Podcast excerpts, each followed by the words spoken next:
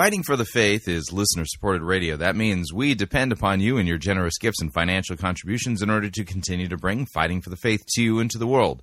If you don't already support us, you can do so by visiting our website, fightingforthefaith.com.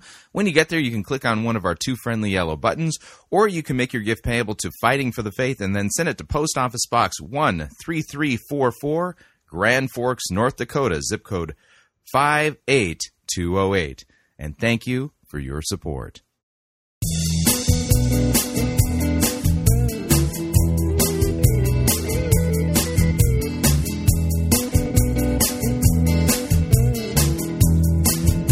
It's time for another edition of Fighting for the Faith.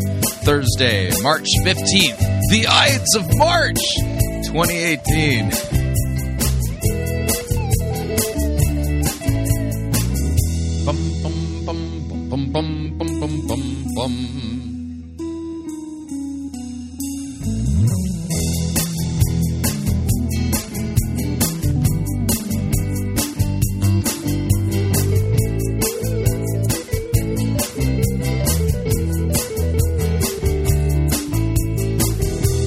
Thank you for tuning in. You're listening to Fighting for the Faith. My name is Chris Rosebrough. I am your servant in Jesus Christ, and this is the program that dishes up a daily dose of biblical discernment, the goal of which help you to think biblically, help you to think critically, help you to slow down, stop, open up that Bible of yours, or turn it on, or pull up your web browser and surf over to BibleGateway.com and compare and contrast what the most popular pastors, preachers, teachers, conference speakers, self proclaimed prophets, prophetesses, self appointed apostles and apostolettes, and those generally put forward by the evangelical industrial complex as those whom we need to be listening to, whose books apparently we need to be buying, and whose small group curricula we should be studying instead of the Word of God.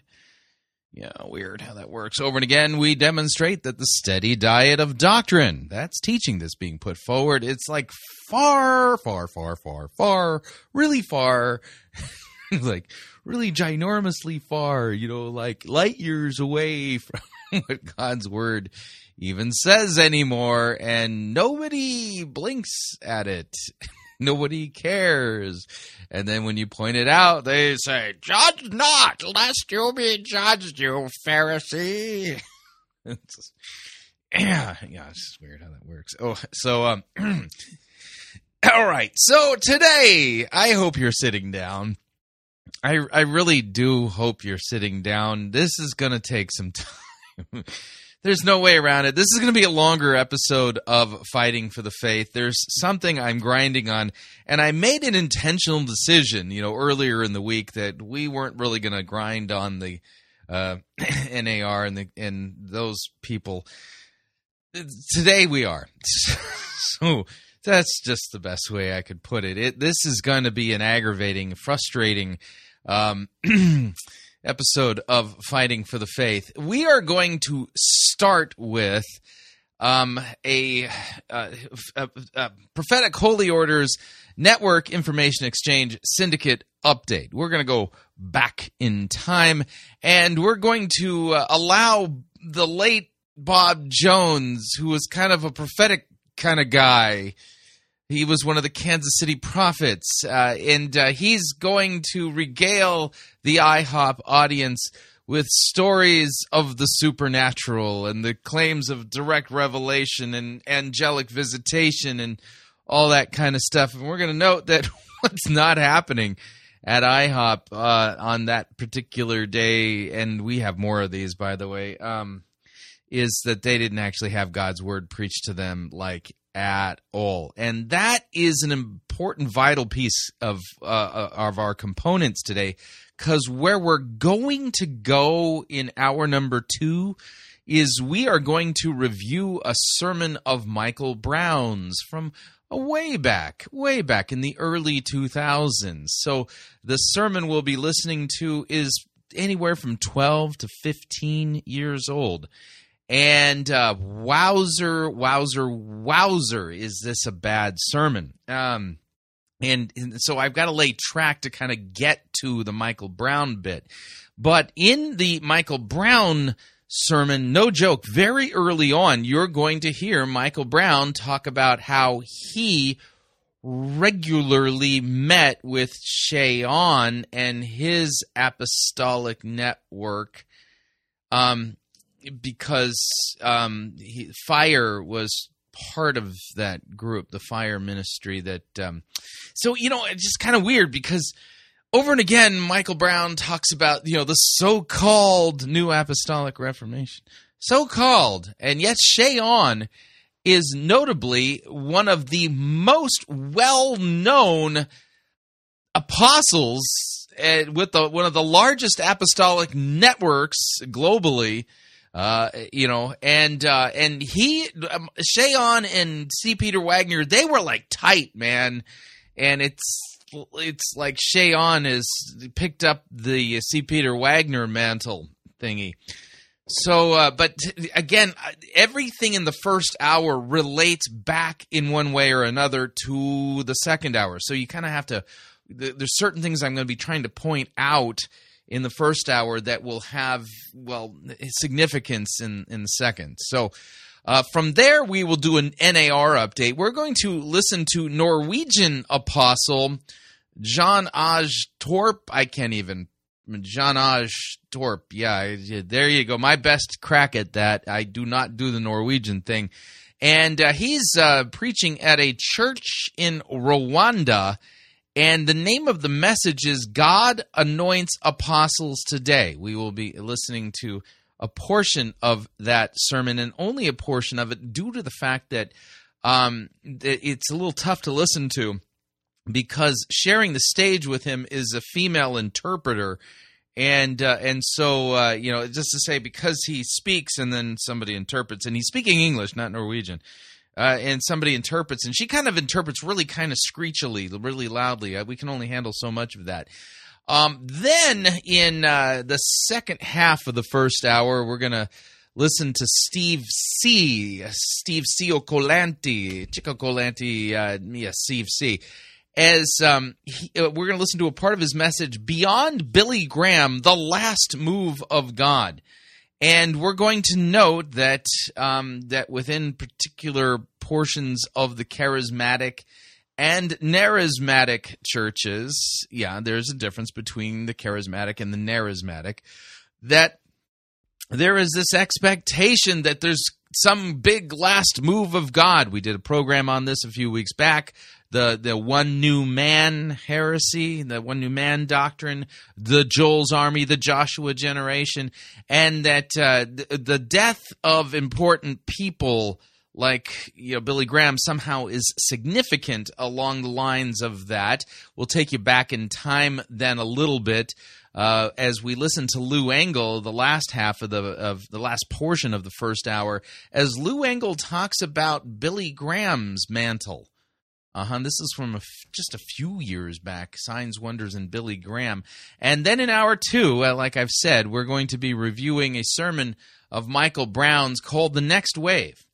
And in this sermon, not only does he talk about his working with Che Ahn, mm-hmm, which is a well-known apostolic network. Just weird that he would say that you know the so-called NER, but and, but that's like the least of the issues.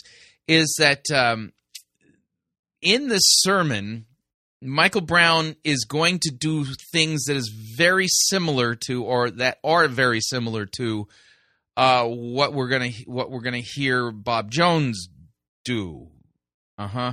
It's really weird and he is going to be all about kind of reading omens regarding the death of important people back in the early 2000s and its significance regarding the shifting transition next wave thingy that God's going to do. So yeah, this is uh, this is what we will uh, consider to be uh, an edu- educational uh, episode of Fighting for the Faith. Kind of everything building uh, on itself, and the, the pieces from the first hour are designed on purpose, you know, because I try to theme everything to work very tightly with what we're going to hear in the second. So Let's get to it. Uh, we got a prophetic Holy Orders Network Information Exchange Syndicate update. Let's do this. So I was having this wedding, and and we had we well we didn't have we Shabbat. Mm, Shabbat.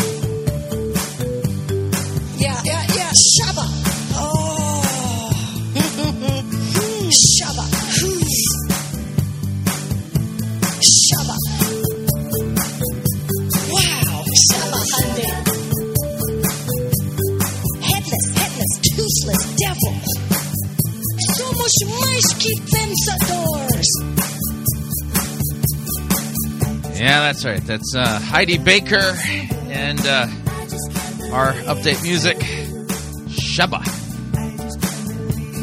Sure, it'll climb the charts somewhere around the world. All right, so we're heading over to IHOP. IHOP, we're going to be listening to Mike Bickle. Mike Bickle introducing and discussing and talking to and interviewing the late Bob Jones. And the one thing that ain't going to happen uh, in this uh, message is um, God's word being exegeted and people being confronted with their sins and having Christ and Him crucified for their sins, for their forgiveness, reconciliation with God, and salvation being placarded, them being called to penitent faith in Christ for the forgiveness. Yeah, that ain't going to happen. It just does not happen. That's all I can say. Here's uh, Mike Bickle and Bob Jones. Here we go. I'd like Bob to share a little bit about some of his background. And the things that I'd like him to talk about is the, the two visitations that you had once, one when you were nine and one when you were 13. And then what that did to you. And then go on just talk a minute about the Army and some of your uh, bad stuff. When I was about nine years old, uh, I was walking down a dusty road in the middle of summer in Arkansas. And uh, I saw uh, an angel come on a white horse. And when the angel came, he, he came to rest in the middle of a road, that dirt road. this sounds like Joseph Smith and his testimony regarding his encounter with the angel Moroni. Uh huh. And he had a great trumpet, and I'd never seen a silver trumpet before. But when he came close, I knew who he was, and I even knew that that was a silver trumpet.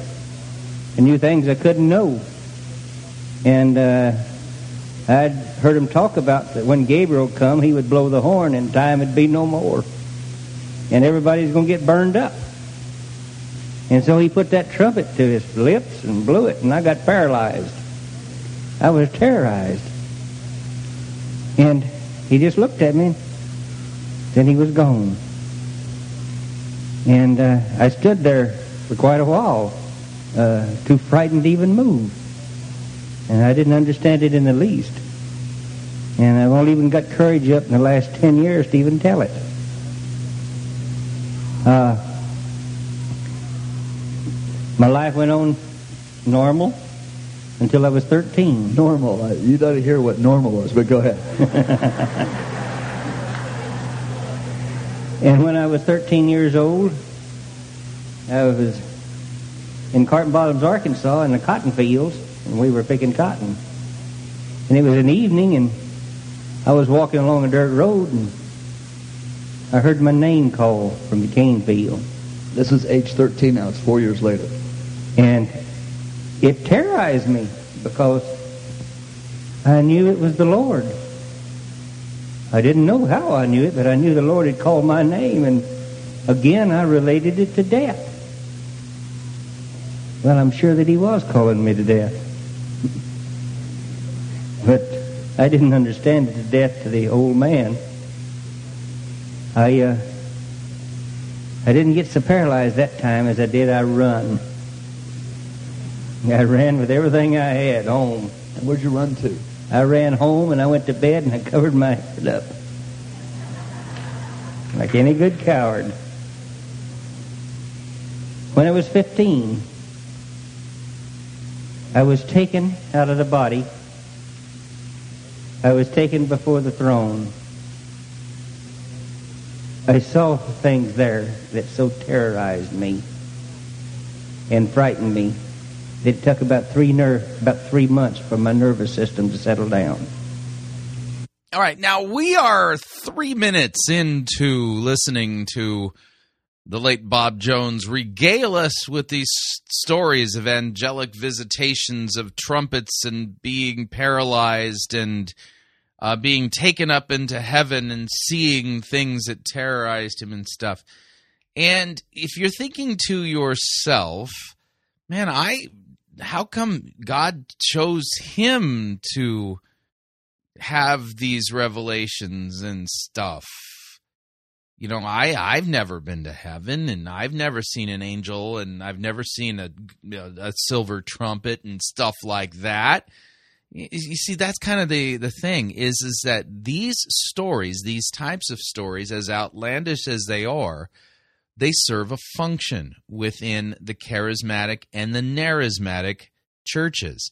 And that is they serve the function of creating the impression that the person who is speaking these stories has an inside track with God, that they are special, that they have been, uh, if you would, separated from the rest of the church and given special privileges that really uh, uh, historically the only other people who've received these types of experiences were either apostles of Jesus Christ and even then not all of them had experiences like this or the prophets of the Old Testament. By claiming to have had these encounters they are tacitly not overtly but you know kind of subtly saying uh, what I say is on par with the prophets and the apostles because I've had the same kind of experiences that they have. I have heard the voice of God in the same way they have. I have seen angels like they have. I've been to heaven like they have. That's the point. It's all about, you know, the people who are in the church sitting there going, this guy and God are really tight. I'm not as tight with God as that guy is. I could only hope to be someday. Maybe if I try really hard, I could be. But that guy is, so I'm going to listen to him and I'm going to trust him. And I mean, after all, since Mike Bickle is the one conducting the interview, I mean, Mike Bickle is a megastar in the charismatic and narismatic churches. So if he's endorsing and listening to this guy and wanting to have his stories told and not challenging him and saying no that's not true, then it's doubly got to be true. It's got to be true. This guy is really tight with God. That's the point of these stories. And I started seeking anything that'd make me forget them things. Like what? What were some of the things that you saw that caused that reaction? I saw the fear of the Lord. People that have never seen Him don't know the fear of that, the awesomeness of it. It is so awesome and so terrorizing that everything within you shakes and quakes and burns. And I saw His glory and I saw His power. And it so terrorized me that I wanted to get as far from it as I could. Well, in, in what sense, as 15 years old, could you see it? I mean, you were taken out of the body. You stood before the Lord, and what do you mean you saw the fear of the Lord? I just I want you to catch this because this is a real important uh, thing that God was preparing him for. I have no idea at that time what he was even doing. But he was showing me the throne room and he was showing me a seat that I needed to sit in one day. And uh, I had no understanding of these things, and I knew that when you got there, you were dead. So it frightened me. I didn't have the understanding, but it was a calling. And uh, I wanted to try to get as far from it as possible. I had no understanding of it, but I knew what I saw was the real thing. and that that being there was all powerful, and that he wasn't the God that I had been taught in the Baptist church. Now that's an interesting claim. So the God that he experienced isn't the God that he was taught about in the Baptist church. And by the way, you know, in uh, the charismatic and charismatic churches, it's really, really important that um, that you tear down denominations and churches that exegete and things like that. So, because I mean, they clearly are in the dark because they don't agree with the baptism of the Holy Spirit and stuff. Yeah, uh huh. Right. That's all part of their rhetoric. All right, we're going to uh, move along and do uh, begin our new apostolic reformation update so that we can get everything done first hour. Let's do this. Chiefly, what do you want to do tonight? The same thing we do every night, Pinky. Try to take over the world. The pinky and the brain, Yes, Pinky and the brain. One is a genius, the other's insane. they're laboratory mice. Their genes have been spliced. They're pinky, they're pinky and the brain, brain, brain, brain, brain, brain, brain, brain, brain. Before each night is done, their plan will be unfurled. By the dawning of the sun, they'll take over the world. They're Pinky and the brain. Yes, Pinky and the brain. Their twilight campaign is easy to explain. To prove their mousy worth, they'll overthrow the earth. They're pinky, they're pinky and the brain, brain, brain, brain, brain, brain, brain, brain. All right, we're heading to Rwanda. The apostle Jean Aj Torp, I can't even pronounce it. Uh, his message titled "God Anoints Apostles Today." I apologize; this will be a little tough to listen to because he has a, a Rwandan translator.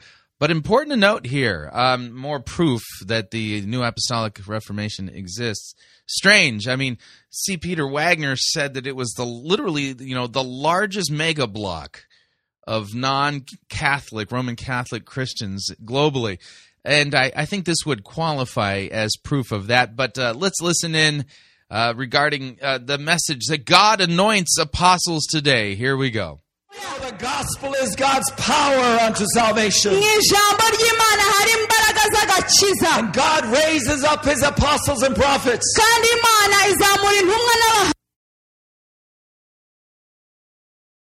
and he does it to lay foundations. kandi ikabikora God raises up his apostles and prophets in order to lay foundations, plural. No, no, no, no, no. There's only one foundation. yeah, God doesn't lay foundations. The church is built on the foundation of the apostles and prophets. That they are the foundation. And, which means we don't need apostles or prophets today. The foundation's already been laid, Christ Jesus being the chief cornerstone, if you would. kugira ngo ushyireho ifatiro A proper house needs proper foundations. uzakeneye kugira fondasiyo cyangwa urufatiro And so when God wants to do a worldwide work, kandi iyo imana ishaka gukora umurimo w'isi hose he has to make sure it's properly done. Ikeneye kwitondera aho bihereye aho bitangirira And I tell you, it's a, it's a sovereign work of God. kandi ni umurimo w'imana ukomeye God knows exactly who he will choose. imana izi abo will choose god's going to choose uh, apostles today izahitamo Let's not try to compete with each other. ntitugerageze gusiganwa cyangwa kubirwanira. When God honors someone iyo imana yubahishije and umuntu lifts him up to be an apostle of the kingdom, ikamuzamura ikamugira intumwa y'ubwami. let's cooperate with God. reka dukorane ah see when god raises up an apostle today we need to cooperate with god notice the manipulation and this is part of the message that goes along with the belief that there are modern day apostles and prophets that you are not cooperating with God if you're not uh, recognizing and acknowledging that man's apostolic authority and mantle. And uh, in fact, you're fighting against God if you're not, um, you know, working with that fellow. Let's come behind those men of God. Reka tujye nyuma y'abo bagabo b'imana. And stand with them. Reka duhagarare. For the breakthrough of the kugira ngo habe habeho ifunguka mu So bwami. that the work of God will be deep and wide and strong. kugira ngo umurimo w'imana ukomere waguke kandi winjire ibwina You know, God anointed and called Apostle Paul Gitwaza. murazi imana yatoranije apo- hmm. Yeah, Rwandan apostle. God called him, and he, apparently, yeah, see, he's there at that church. By the way, yeah, in Rwanda. So uh, he, this uh, Norwegian apostle fellow, is uh, acknowledging that this Rwandan apostle's been called, and going to tell the people in his congregation they need to really get behind him and not contradict him and stuff. gitwaza kandi iranamusiga Do you agree? Amen. Amen Amen. amen Let's just recognize God. reka tubone ko ari imana It's not because he's so tall, ntabwo ari ko ari muremure cyane even though that is great.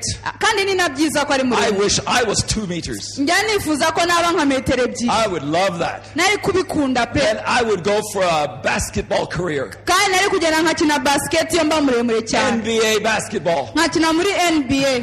Nkakina muri nba But you know, God just chose Apostle Paul ariko imana yatoranije intumwa paul because he has purposes. Kuko ifite intego God n'imigambi has plans. imana ifite imigambi na God knew what would happen in this nation. kandi imana yari izi ibyari kuba muri iki gihugu God knew from the foundation of the earth. imana yari- ibizi kuva isi iremwa And when his papa went to meet the missionaries kandi Congo, igihe na papa we yagiye guhura n'abamisiyoneri muri kongo God knew that tremendous things would happen. imana yari ibizi ko hari ibintu bitangaje bizakoreka Even though Papa was had no education, nubwo papa atari yarize amashuri ahanitse but God would use him to win thousands for Jesus. ariko imana yari izi ko izamukoresha kuzana ibihumbi byinshi kuri yesu And his sons and his daughters would become great men and women of God. imana yari izi ko abahungu So notice the language. The apostles are pioneers, apostles are fathers, apostles have sons and daughters. That's all kind of important language. Now we're going to pause right there and we're going to pay some bills and we'll come back and we'll listen to just a little bit more of that, which I think is educational. Uh, but you know, again, strange that I mean, here you got this guy talking about this a Rwandan apostle and a, as a pioneer with children and all of that kind of strange stuff, and yet they're you know, the, it's the, only the so-called New Apostolic Reformation. Strange about that. But all right, we're up on our first break. If you'd like to email me regarding anything you've heard on this edition or any previous editions of Fighting for the Faith, you can do so. My email address is talkback at fightingforthefaith.com, or you can subscribe on Facebook, facebook.com forward slash Pirate Christian. Follow me on Twitter, my name there at Pirate Christian. Quick break when we come back. A little bit more of Apostle uh, from Norway, and then we're going to hear from Steve C. and uh, Lou Engle. Stay tuned, don't want to miss them. We'll be right back. Peter, James, John, and Paul are all dead. That means there are no living apostles in the church today. You're listening to Fighting for the Faith. You're listening to Pirate Christian Radio. We'll be taking your false doctrine now.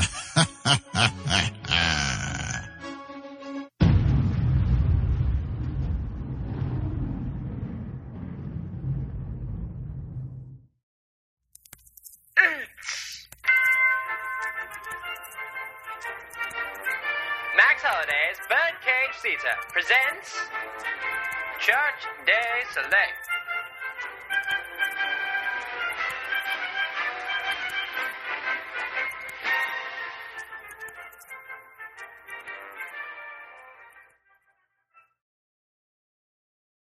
And now, Max Holiday's Birdcage Theater proudly presents Sessions with Mildred.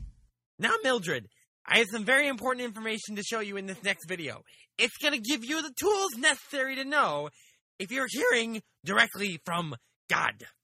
But, anyways, Dr. Barbie, we are going to talk today about symbols. Yes, I love Because symbols. oftentimes God speaks in symbols. So, outside of symbols, what are some of the ways that God speaks to his people? Well, major ways through His Word, But His Holy Spirit speaks to us and communicates to it through a symbolic language, through even signposts on the highways, through music, through the dance, through nature. The other day I was at your home and a dove kept flying by the window. And to me, it was the Holy Spirit bringing messages through the dove appearing, which represents the Holy Spirit. So as you can see, Mildred, God talks to us in many, many, many ways in everyday life, which is why I got you this. A Cracker Jack prize? Yes. I mean, no. Do you have any idea how many box tops I had to send in for this thing? Um, no. It was a lot. It doesn't matter. Anyway, what you see before you is, in fact, your very own Holy Spirit decoder ring. What does it do? What doesn't it do? When I turn it on, it has the ability to warn you when the Holy Spirit is trying to give you an important message. Like what? I'll show you. We know that the Holy Spirit can talk to us in all kinds of ways. He could even be trying to send me a message through this radio right now. Hold on, let me change the station.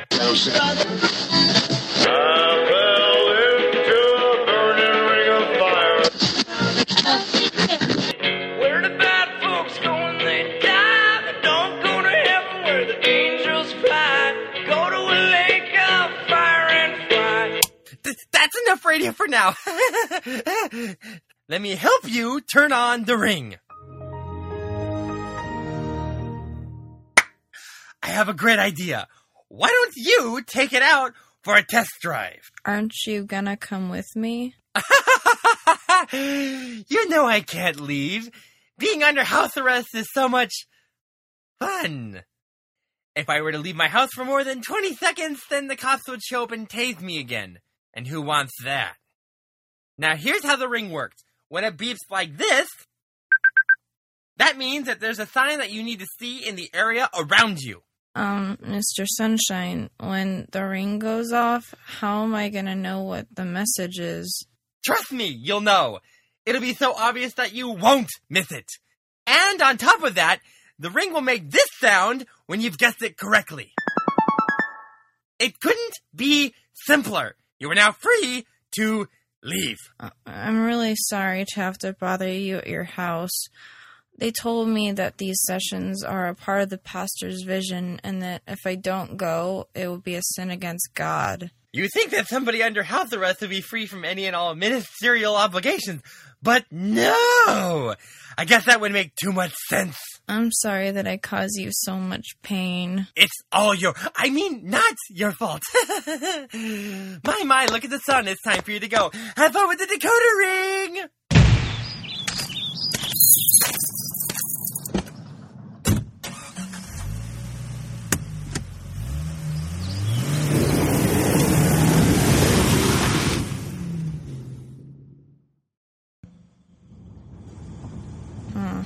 Wonder when this is gonna go off. I see a McDonald's. I see a sign twirler dressed up as a hot dog. And I see the town park. You want me to go to the park? Okay.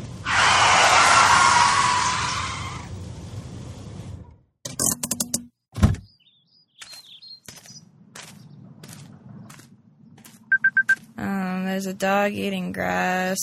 His owner is picking up the poop, and there's a bird flying towards the road. Is the bird a message?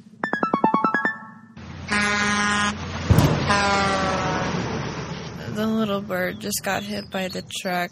I think I get the message.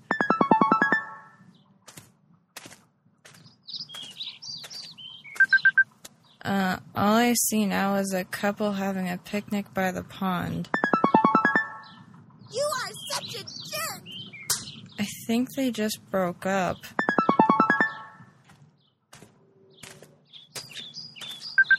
Um, there's a tetherball court, but there's no tetherball or rope. It's just a pole. I, I don't see any kind of message here. I think you're broken. I'm gonna take you off my finger now. Uh, oh no, it's stuck. I'm gonna have to go get some soap from the bathroom. I can't let you do that, Mildred. Oh dear, it's become self aware. Mildred, you and I are bonded as one. I am an instrument here to reveal his secrets to you.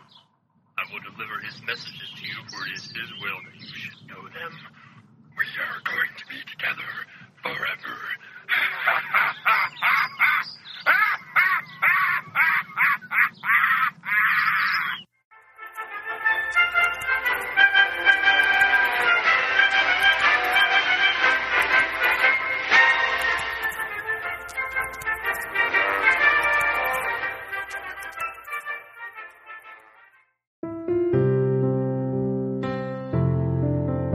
This is Dr. Curtis Lyons. I am the presiding pastor of the American Association of Lutheran Churches. If you are seeking a church that believes that the Holy Bible is the inerrant, infallible Word of God and accepts the Lutheran confessions because they are the right interpretation of Holy Scripture, I hope that you will take a look at the AALC. Also, if you are considering a vocation as a Lutheran pastor, our seminary has a residency program and a program available online. This is Curtis Lyons inviting you to take a look at the AALC. Check us out at taalc.org or on Facebook at the American Association of Lutheran Churches.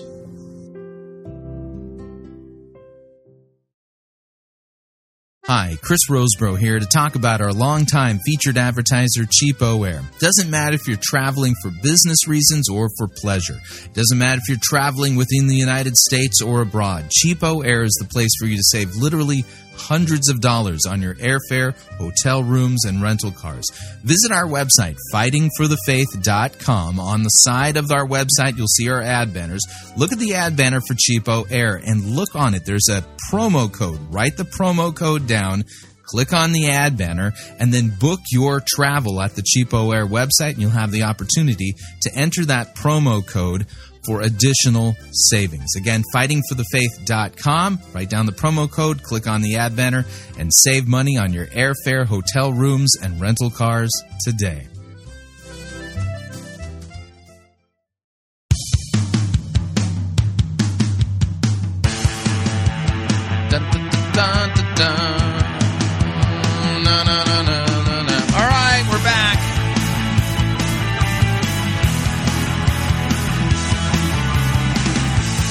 Warning listening to Fighting for the Faith could cause you to think that there are no living apostles today.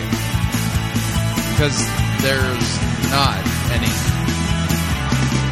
Just a reminder Fighting for the Faith is listener supported radio. That means we depend upon you and your generous gifts and financial contributions in order to continue to bring Fighting for the Faith to you and to the world.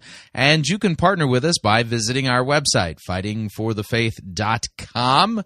When you get there, you'll see our three friendly yellow buttons. One says donate, the other says join our crew, the other says become a patron. When you join our crew, you get to pick your rank in our crew. Rank is based upon your monthly commitment. Lowest rank is Powder Monkey at $9.95 a month. After that, Gunner's Mate at $24.95 a month. From there, Master Gunner at $49.95 a month, and then Quartermaster at $99.95 a month. Joining our crew is a great way to support us. Of course, if you would like to make a one time contribution, you can do so by clicking on the donate button or you can become a patron on Patreon by clicking on the Become a Patron button. You can support us that way. Or if you'd like to do it the traditional way, you can make your gift payable to Fighting for the Faith and then send it to Post Office Box 13344, Grand Forks, North Dakota, zip code 58208. And let me thank you for your support. We truly, honestly cannot do what we are doing here without it. All right, we're heading back to Rwanda. This we're going to listen just a little bit more to uh, Jan-Aage Torp, uh, you know, a Norwegian apostle, as he's at, currently building up a local Rwandan apostle and telling the people they really need to support him and partner with God by, you know, thinking he's an apostle and stuff, which is weird. Here we go. abakobwa beza b'abakozi b'imana bakomeye From the oldest in Bujumbura kuva i bujumbura to the youngest here in, here in, in Kigali. kugera no ku muto uri hano And hano i kigali Foundational work for the world. kandi ishyiraho urufatiro rw'umurimo wo ku isi I hose want you to know that this is the way God works. ko uku ariko And imana ikora I, keep, I keep hearing God saying to me, cooperate with my spirit. God. Oh, he has direct revelation from God. Cooperate with my spirit. And the way you cooperate with God's spirit, well, you know, is uh, submit to your apostolic leadership. Okay. imana ikomeza kunganiriza ngo korana n'umwuka wanjye You know, when we see what God does, we have to support it. iyo tubonye ibintu Yeah, if you see God doing stuff, you got to support it. Yeah. If God's raising up apostles, you, you got to support them and stuff. ikoze reka tujye dukorana nabyo tubikomeze And make sure the foundations are strengthened. kandi turebe ko imfatiro Yeah, foundations being the apostles. Foundations plural. Weird. bikomejwe To go to the world. Maze bajye mu mahanga I don't really know why I'm saying this. sinzi impamvu ndimo kuvuga Of course not. Yeah, you, you just feel prompted by God. That must be the reason why you're saying these things. You, but you can't really explain why. Just felt the Lord say to me, tell them about this. Oh, see, this is direct revelation from God. Tell them about the importance of supporting the foundations and cooperating with God and stuff. Isi imana inyobora Maybe there's someone here who needs to hear this. wenda hari umuntu ukeneye kumva ibi In 1 Corinthians 12, verse 28, mu bakorinto ba mbere cumi na kabiri umurongo wa makumyabiri n'umunani the uh, Apostle Paul of Tarsus says, In the church, God has appointed first of all apostles, second prophets, third teachers, then workers of miracles, etc. hano byanditswe And yet, Christianity has gone two millennia without any apostles. Yeah, when the apostle John died, there were no apostles in the church. None. There were pastors, mm, there were bishops, but there were no apostles. Isn't that weird? They did not reproduce themselves. So, important to note that uh, people who believe today in uh, that God has brought apostles back, they are not continuationists because apostles didn't continue in the church. People who are who believe in apostles today, they are restorationists that God has restored apostles today. And by the way, C. Peter Wagner, he was very clear about the fact that he believed that God had restored, not continued, but restored apostles. So if uh, the apostle Paul meant that uh, that you know, that we that first that we got to have apostles and prophets and they need to be an ongoing thing, well, the all of his disciples really blew it because there were no apostles after the apostles died. Strange, isn't it? You know. ngo imana yashyize bamwe mu itorero ubwa mbere intumwa ubwa kabiri abahanuzi ubwa gatatu abigisha She's reading from First Corinthians there. Maze ishyiraho abakora ibitangaza n'abahawe impano zo gukiza indwara n'ibindi n'ibindi You know, there is a there's a spiritual order in the kingdom of God. Spiritual order. You got you got to do things according to spiritual order and stuff. Bw'imana hari ordre hari gahunda y'umwuka You know, in the kingdom we're a family. mu bwami bw'imana turi famiye turi umuryango But we are also military. ariko nanone turi n'abasirikare We are family military together. Yeah, okay. Both at the same time. turi byombi icyarimwe In one instance, we're just good friends. hamwe turi inshuti gusa Like, my, like fathers and mothers and children together. nk'uko ababyeyi baba inshuti n'abana babo icyarimwe then the situation arises and we're suddenly a military. ariko haza ikintu runaka kivutse tugahita duhinduka abasirikare twese And then we have to move differently. noneho tukitwara uburyo butandukanye And that's why the Apostle Paul says to the church in Corinth uko niko intumwa paul abwira itorero ry'i korinto God said first in the church apostles. yaravuze ngo Now, see, because of the military thing, we need first apostles. Now, listen to what he does here. mbere mu itorero hari intumwa Second prophets. Third teachers. And then others. So you see, there's an order in the kingdom of God. ibi bitwereka ko mu murimo w'imana mu bwami hari gahunda For the kingdom of God to expand. kugira ngo ubwami For the kingdom of God to expand. What do we need? We need to understand this order. Yeah, you got to get this order straight. Yeah, the apostles first, man. Sobanukirwa iyi gahunda yashyizweho Otherwise, there will be much mess. kuko nitutabisobanukirwa hazaba akavuyo But gusa when we, out of respect and love, honor the work of God, ariko In order to honor and respect the work of God, dukunda kandi tukubahisha ubwami bw'imana we will be able to move, move swiftly around the world. tuzakwira ku isi hose You know, I have a spiritual father in America by the name of John Kelly. Apostle John Kelly is the spiritual father of the apostles Jean Storp. wanjye wo mu mwuka witwa john kelly He's a great man. kandi ni umugabo I love him very much. I hope that Apostle uh, Gitwaza will bring him sometime here. kandi ndibwira ko umunsi umwe apotre azamuzana He's a big man too. ni umugabo nawe munini And he used to be an American football player. kandi yakinaga football y'abanyamerika He played, played professionally for the New York Jets. yakinaga um, football akinira new york jets And he was the heavyweight champion in boxing of the state of New Jersey. kandi yanakoraga boxing akanaterura new jersey He can knock down anyone. ashobora gukubita umuntu wese wamuhagarara Maybe, imbere maybe not, Apostle ariko Paul, wenda ntiyakubita apotre but he's strong. ariko arakomeye And you know, he has built many churches. amaze kubaka insengero nyinshi amatorero menshi He's a great man. kandi ni umugabo utangaje And then many years ago, 10 years ago, God said to him, Start a coalition of apostles in the world. hanyuma imyaka ishize nk'icumi Mm. Apostle John Kelly was told by God to start a coalition of apostles. It's weird, you know, because, you know, Michael Brown says it's the so called New Apostolic Reformation. Weird. narambwiye ngo tangira ubusabane cyangwa ubu- gukorana kw'intumwa ku isi You know, John Kelly is like a father, john kelly ameze nk'umupapa a nk'umubyeyi spiritual father. ameze nk'umupapa wo mu He mwuka will cry with you. So, apostles are spiritual fathers. Got it. arirana nawe iyo uri burire He will laugh with you. cyangwa nuseka murasekana He picked me up sometimes when I was finished. Umunsi umwe aza kuntora narageze ahantu habi Sometimes he would just love me. rimwe yarankundaga Other times he would kick me. ubundi akantera imigeri And it was good. kandi yari umupapa But mwiza he's, God told him to start a coalition of apostles in the world. imana iramubwira ngo tangira ubusabane bw'intumwa ku isi hose And I was there with him. kandi nari kumwe nawe icyo gihe We had the first year in 2000. twagize First year. Yeah. Restored Apostles, 2000.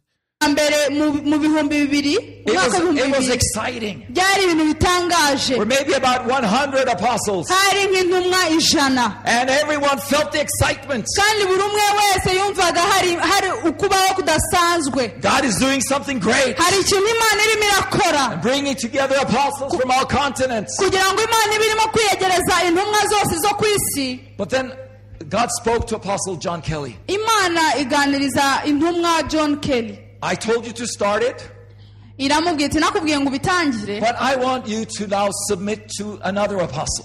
ariko ndashaka ko ubu Submit to an apostle. Uh huh. noneho ubiha undi mu- indi ntumwa aba ari ikomeza umurimo Peter Wagner. Peter Peter Wagner. Submit to another apostle. C. Peter Wagner. Okay. wagner So Kelly went to Wagner. Nuko kelly agenda kureba wagner God tells me that you should lead this. aramubwira ati imana yambwiye ngo abe ari wowe uyobora bino And now I will serve you. hanyuma jyewe ngukorere So he knelt down. noneho He knelt down. C. Peter Wagner. arapfukama No, you must stand. Come on. You're Peter Wagner. Ah, okay. I'm John Kelly. And then arapfukama aramuramutsa I will serve you. aramubwira ati ndi And I bugukorere will help you. kandi bugufashe And Peter Wagner. Down on knee, bended knee, saying, I will serve and submit and obey you as my apostle. Huh. And God told him to do that. Of course, you know, it's just the so called New Apostolic Reformation. said, okay. hanyuma peter wagner aravuga ati nta kibazo And then Peter Wagner has led it. none ubu ni peter wagner uyoboye You know, uwo uwo that's, that's the order of God. iyo ni gahunda God y'imana speaks to people. So that's the order of God. Now, I, I say all of that, you know, I played all of that for a particular reason. Hopefully, you'll see it in the second hour. But uh, we got to change it up again, and um, so we're going to stay under the New Apostolic Reformation umbrella for what comes next. We're you know this is all kind of under the big umbrella of the NAR, so we're not going to reset anything as far as uh, our update music. We're now going to head over to the YouTube channel of. Uh, Steve Cioccolanti, Sia Calenti, the fellow we call Steve C. And we're going to note here, as you know, as he builds off of a message that he gave that we covered after the death of you know Billy Graham, that God is going to do something new. And so this is called uh, Beyond Billy Graham, the last move of God, which is a big deal within the NAR with the death of you know big people like you know Billy Graham and others. And uh, Steve C kind of lays this out rather well for us. So let's uh, check in with him. Here we go. If Billy Graham was great in reaching out to souls, and we have people here in the congregation who have actually been touched and saved by Billy Graham, and there are thousands that I meet all over the world that have been saved in the Billy Graham crusade. If he's passed and we can see him passing, then we should expect at least a double portion anointing. If we've seen and can see him passing, yeah, um, so it's necessary to receive this double portion anointing that you have seen Billy Graham go to heaven. Did anybody see that? I'm just curious. We should expect the next move of God to be greater than the type of crusades that we saw, which were re- yeah, now this is big. I'm telling you. In the charismatic movements, you know, this is big stuff. This belief that this next move of God is going to be this double portion operating in signs and wonders. It's it's the one new man. It's Joel's army. It's the by the way, uh, Joel's army in uh, Joel chapter two. Those aren't human beings. Those those are angels. Just saying. Um, yeah, they are. Those are the angels that Jesus sends out at the end of time. That's what's being depicted there in Joel chapter 2. Not human beings or a generation of humans that can operate in the supernatural. Those are angels being described there. Just want to let you know that. But, uh, you know, the, the Joshua generation, Gideon's army, this is the thing that's coming. Isn't it fascinating that within the charismatic movement, you have this concept of the death of particular important people as somehow being an omen. Uh huh. An omen, which scripture forbids us to read omens. It's an omen of the next thing that God's going to do. Uh huh. But no biblical text says this. historic.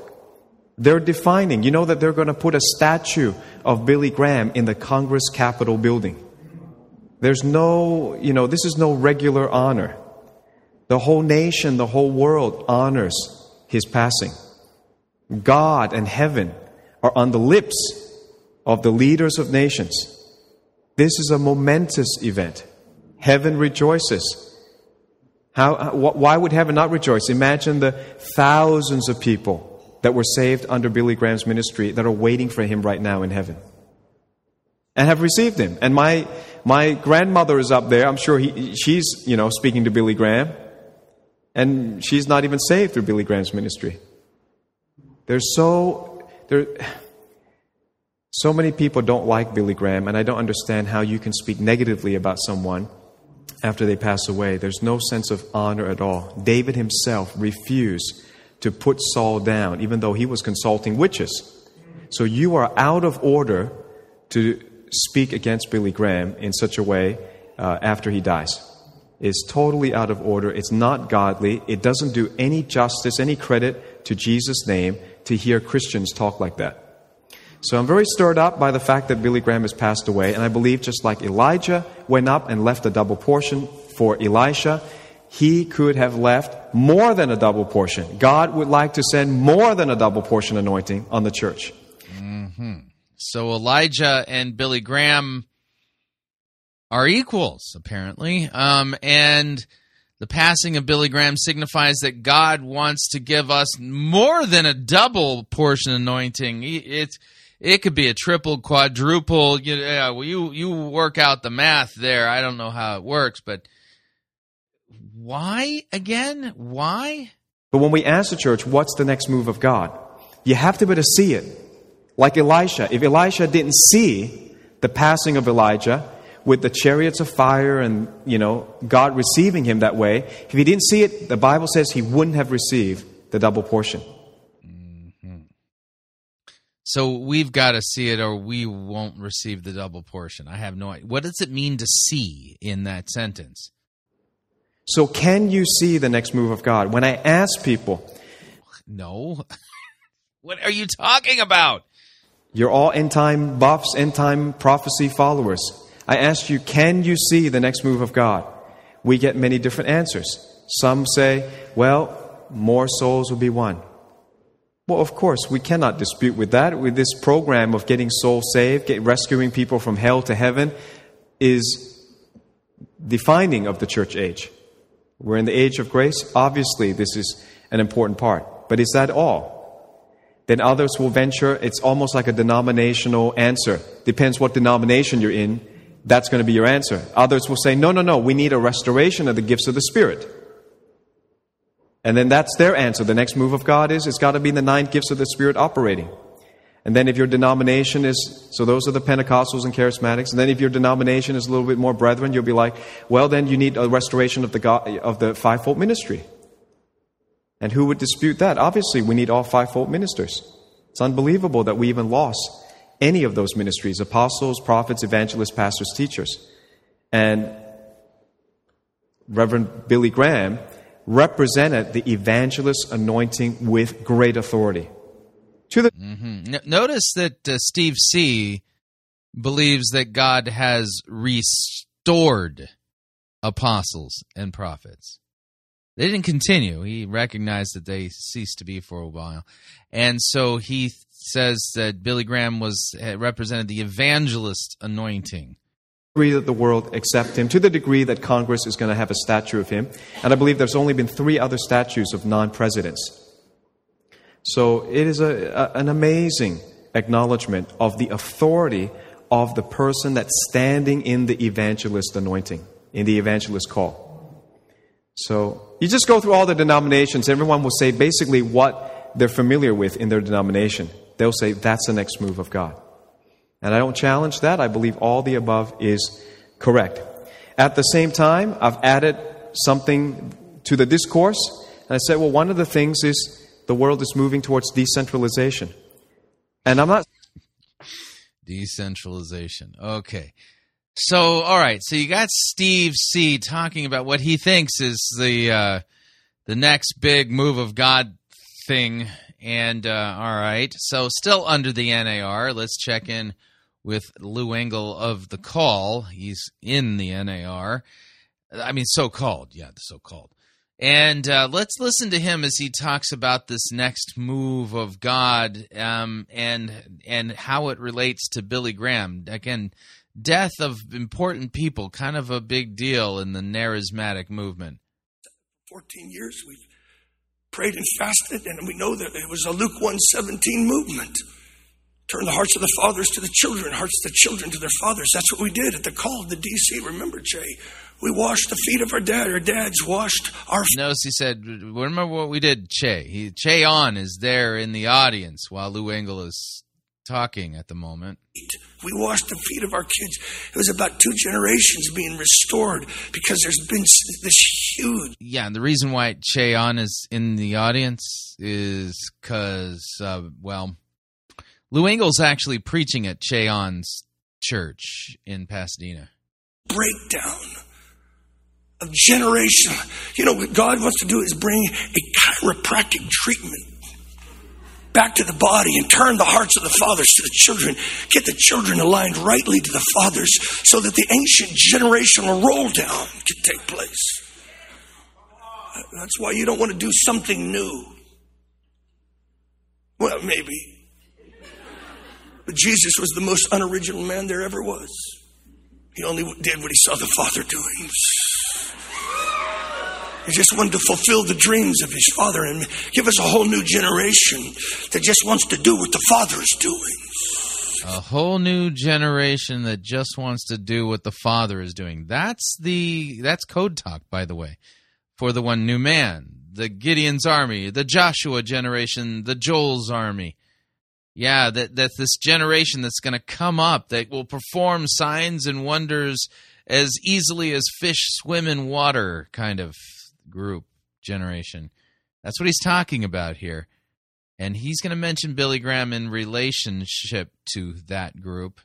And I hear like guys like Jake and singing that song and said, "There's a new breed. They're fasting like crazy." God. New breed's coming, okay.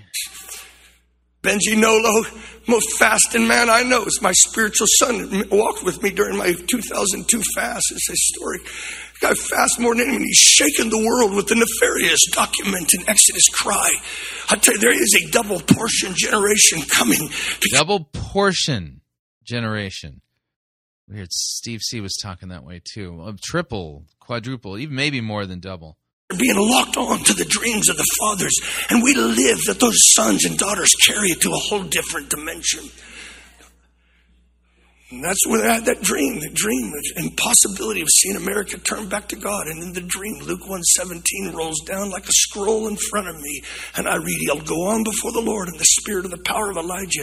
He'll turn the hearts of the fathers to the children and the rebellious to the wisdom of the righteous. I am so glad in the dream he used the word rebellious. I woke up, the Lord said, What I'm pouring out in America is stronger than the rebellion. He said, Well, how can that be? Elijah was stronger than Jezebel.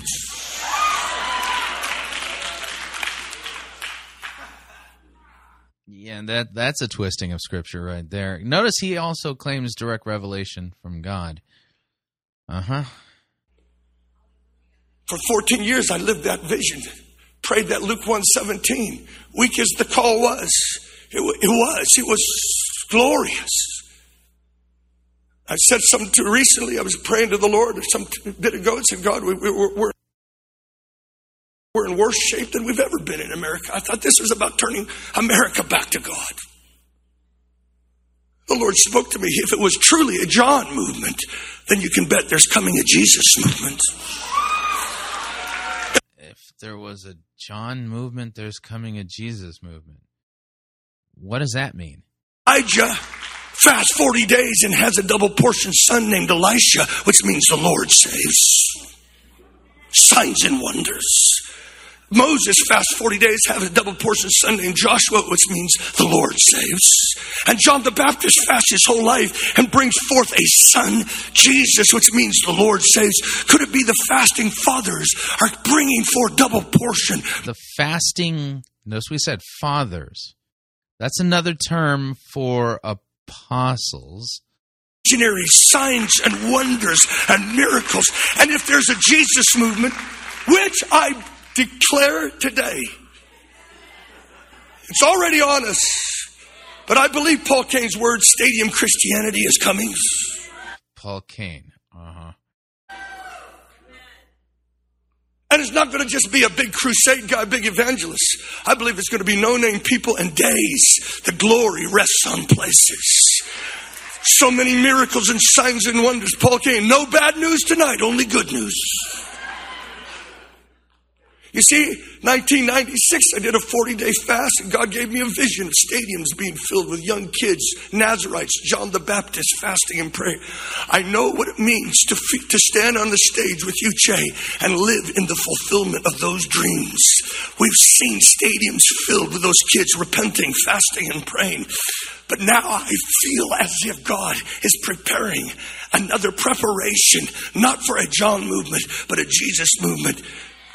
Those YWAMers came into my living room and said, "There's there, there's coming uh, there's coming a shift to the call, and it'll, it will not be just fasting and prayer, it'll be signs and wonders, proclamation of the gospel, and stadiums will be filled, and it has to do with the mantle of Billy Graham falling on the whole nation, mass evangelism." Mm, has to do with the mantle of Billy Graham falling on a nation. Yeah, that's not weird at all. Um, hmm. Yeah, I point that out because uh, in order for the mantle of Billy Graham to fall, Billy Graham would have to be, well, in heaven, which means he would have to be dead. Yeah, I'm pointing all of this out. This all has everything to do with what we're going to be listening to when we come back.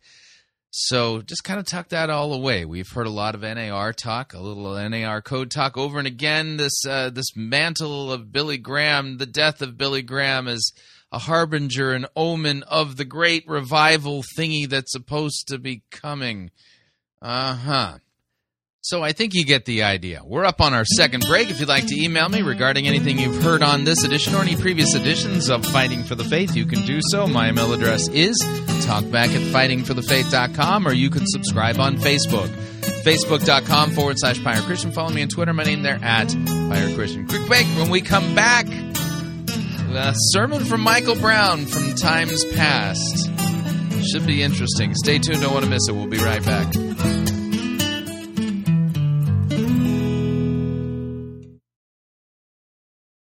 No sneaky squid spirit formed against us will prosper. You're listening to Fighting for the Faith. Pirate Christian Radio Theater presents Death of a Salesman. Are ye a salesman? Why, yes, I am. Uh, Can I interest you in some.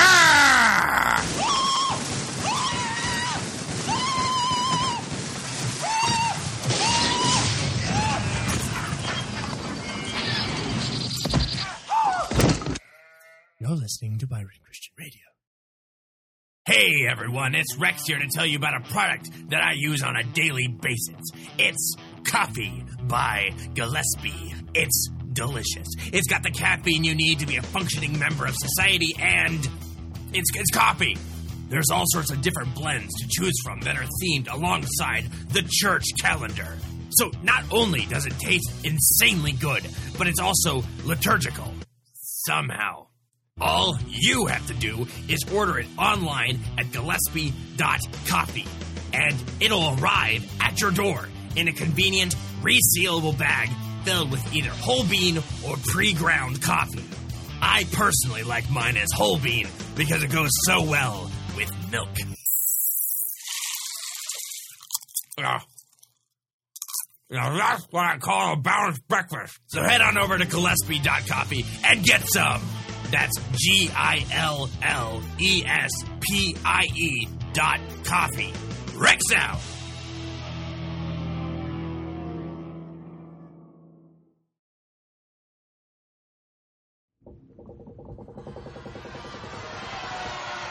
Oi, Captain! We got ourselves a heretic!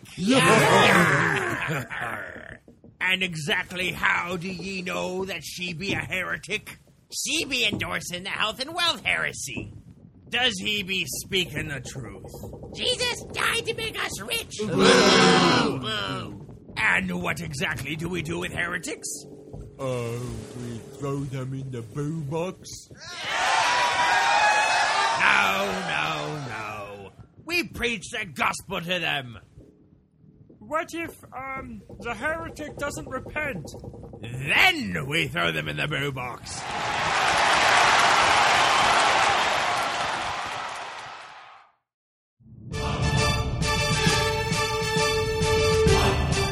To err is to heretic. To R is to pirate.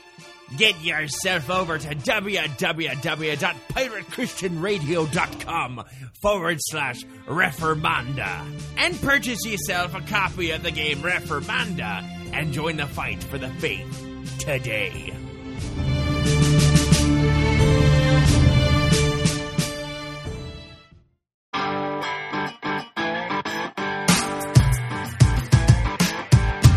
All right, we're back. Hour number two of Fighting for the Faith sermon review time.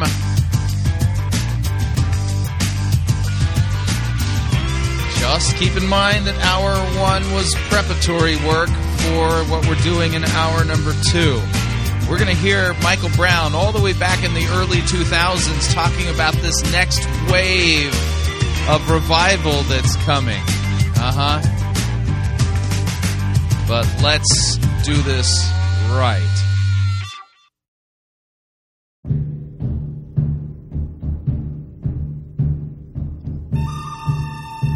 Wah, wah, wah. Wah, wah, wah. Wah, wah, wah, wah.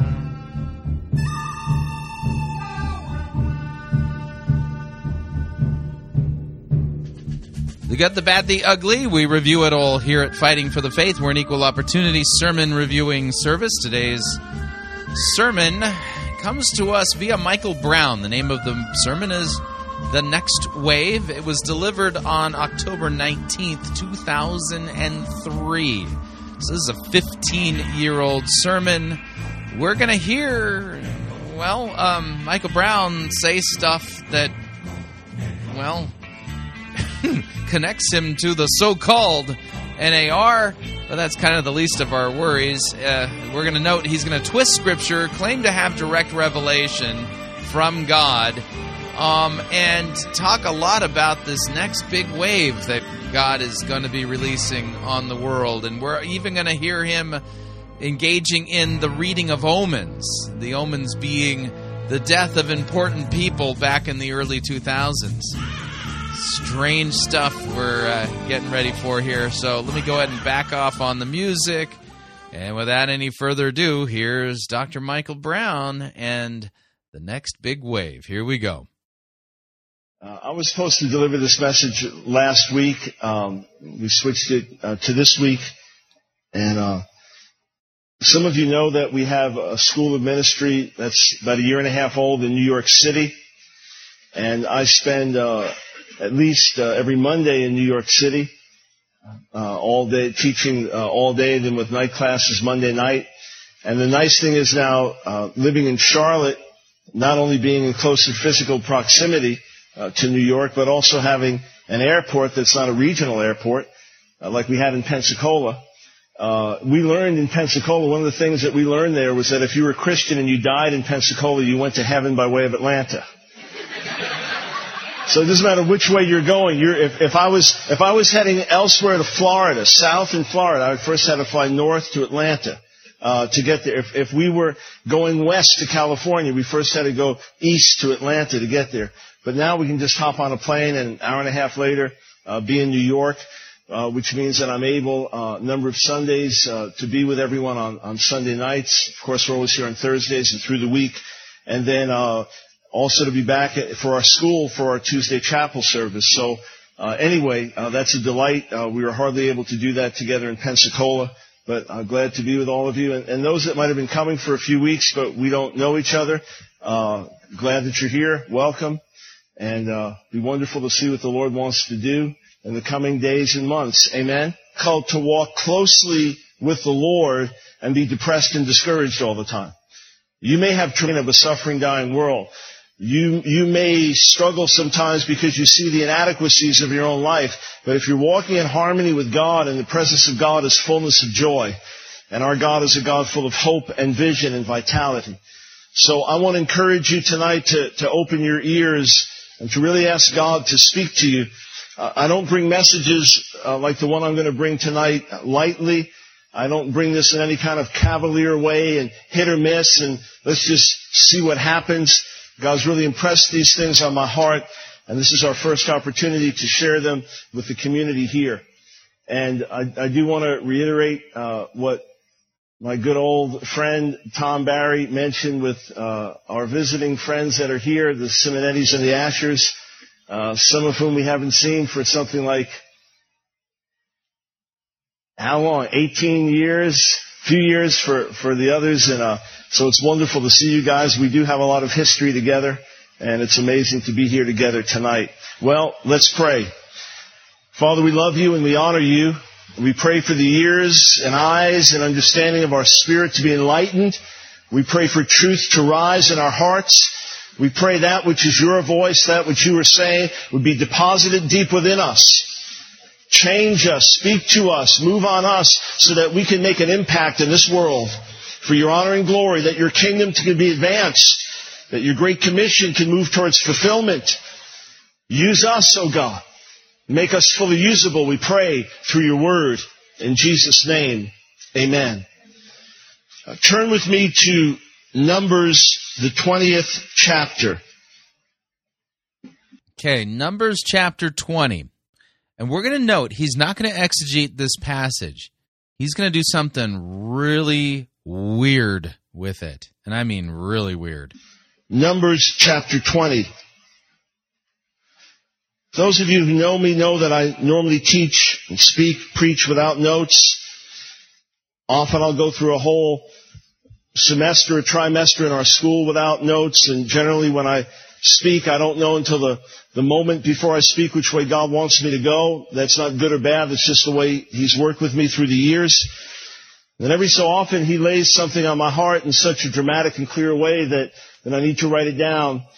And I've got a few pages of notes as I speak to you tonight about the next wave, the coming wave of revival.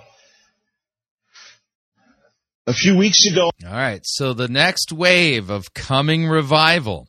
Hmm This is a major NAR theme, major NAR doctrine, major NAR emphasis. Over and again, the NAR folks are talking about the next big wave, the Joel's Army, the one new man. And here's Michael Brown in October of 2003 talking about the next big wave. Let me back this up just a smudge. Listen again. And I've got a few pages of notes as I speak to you tonight about the next wave, the coming wave of revival. And how would he know about this? You know, it, to know about the next wave of coming revival means that he's receiving direct revelation from God um, regarding what he's going to do. Huh. A few weeks ago, I was headed out to California. Now, listen to this next part. Che Ahn is a fellow who not only was has was he part of the NAR really early on. He and C. Peter Wagner were really tight, and Che Ahn literally is the guy that got the tap on the shoulder to kind of take over where C. Peter Wagner left off. Listen to this. A few weeks ago, I was headed out to California. Twice a year, I meet together with Che Ahn and Lou Engle and other brothers and sisters that are part of the apostolic leadership team of HIM, Harvest International Ministries. Mm-hmm. Yeah. Nobody disputes or questions Che Ahn's involvement in the NAR. He's quite open about it. And back in 2003, he was traveling twice a year to California to meet with the apostolic leadership team of HIM. Nancy and I are part of that, representing fire and other ministry that we do. So he just said that he and his wife are part of HIM's apostolic leadership team, and Che Ahn is part of the NAR. I mean, so called NAR. This doesn't sound like Michael Brown knows nothing about the NAR. It sounds like he's actually part of it and has been since the NAR became a thing. And right before I was going, I got word that Che wanted me to speak Sunday night for his congregation in Pasadena. And God started to stir my heart. And I felt I really needed to seek his face and find out what he wanted me to bring that night. Even though this was days in advance, I felt I needed to hear from heaven and there was something specific he wanted to say. And he began to deal with me about the next wave, the characteristics of the next wave, and how we as God's people need to prepare our hearts. So we need to be preparing our hearts for the next wave, the next wave. And God was the one speaking direct revelation to him. What does this have to do with the book of Numbers? I didn't want to be presumptuous about this though. Some years back, about 10 years ago, as God was stirring my heart and the hearts of many, in the early days of a refreshing and renewal and, and speaking to us that a wave of revival was coming, I began to write out some things, some of the, the, the, current needs, some of the problems and the refreshing that was taking place nine, ten years ago, and what it would take to move from refreshing to revival, and what was coming next, and put it out in book form. And then some years later, when we were in the midst of the revival in Pensacola, people read those things and thought I had written them once I'd come to Pensacola. I said, no, these were written before. These were things we were preaching before. And God had prepared our hearts. And I felt the same thing again now, but I didn't want to be presumptuous. I didn't just want to assume because God spoke certain things to me before that I was hearing again. And like everybody else, you know, we don't hear the voice of God in some supernatural dramatic way every day. Plenty of times you think, is this God? Is this not God? We learn as we go. Notice, uh, although he claims direct revelation from God, uh, that uh, oftentimes when God is speaking, he is uncertain that he's actually hearing God's voice. Uh huh. on, but there are other things he really nails you with, he really speaks to you with, and, and they stay with you for years and years and you can't shake them. And I really felt he was moving on me and wanted me to speak on this. And then I got a call from Che. Is he exegeting numbers? Nope, he's not exegeting. He's preaching about who's he preaching about? Himself. And by talking about how important he is to receive these impressions and words directly from God, what does that make you feel about yourself? You know? Just wanted to touch base before I came out. Che Ahn and Lou Engle putting together these call events that many of you know about around the, the country and around the world that have drawn hundreds of thousands for prayer and fasting. And Che said, Mike, did you get my memo with the topic we want you to speak on Sunday night? I preached for Che a number of times and he's never given me a topic. We have guest speakers coming all the time. We don't give them a topic. I preach constantly around the world and nobody gives me a topic. He said, did you get the topic that we want you to address Sunday night? I said, no. He said, we want you to speak on the next wave of revival. The coming wave of revival. Well, we started to laugh. I said, man, God laid this on my heart several days ago. And that was all the confirmation I needed. Just that call from Che asking me to speak on the same thing. And we compared notes. And I said, God doesn't give me messages days in advance. He said, well, we never assign topics. It was just one of those God things. Where are we right now? What in the world is going on? We're going to read scripture in a moment. But I want to say this plainly. We as God's people have no time for prophetic speculation and end times fantasy. The reason that God speaks things in His Word is not to, just to titillate our interest. So we want to get all excited about what's going to be happening in Jerusalem nine million years from now. God's Word is practical. If God speaks something to a generation, it's so that generation will respond properly and be ready for the things that He is going to do. I remember when I was saved in 1971, as the years went on, I heard a lot of teaching about end time prophecy and the return of Jesus. And a lot of speculation. And I remember joking about it. I said, somebody's going to write a book in the 70s, and the book is going to be about why we know Jesus is coming in the 70s. And after a few more years, they're going to come out with a second revised and improved edition, How We Know Jesus is Coming in the 80s. I used to joke about that. And then, sure enough, a dear brother, Little Rock, Arkansas, puts out a book in 1988 on 88 reasons why Jesus is coming in 88. And people, listen to me, people quit their jobs over this. They racked up all kinds of debt because, quote, they were going to leave it for the Antichrist.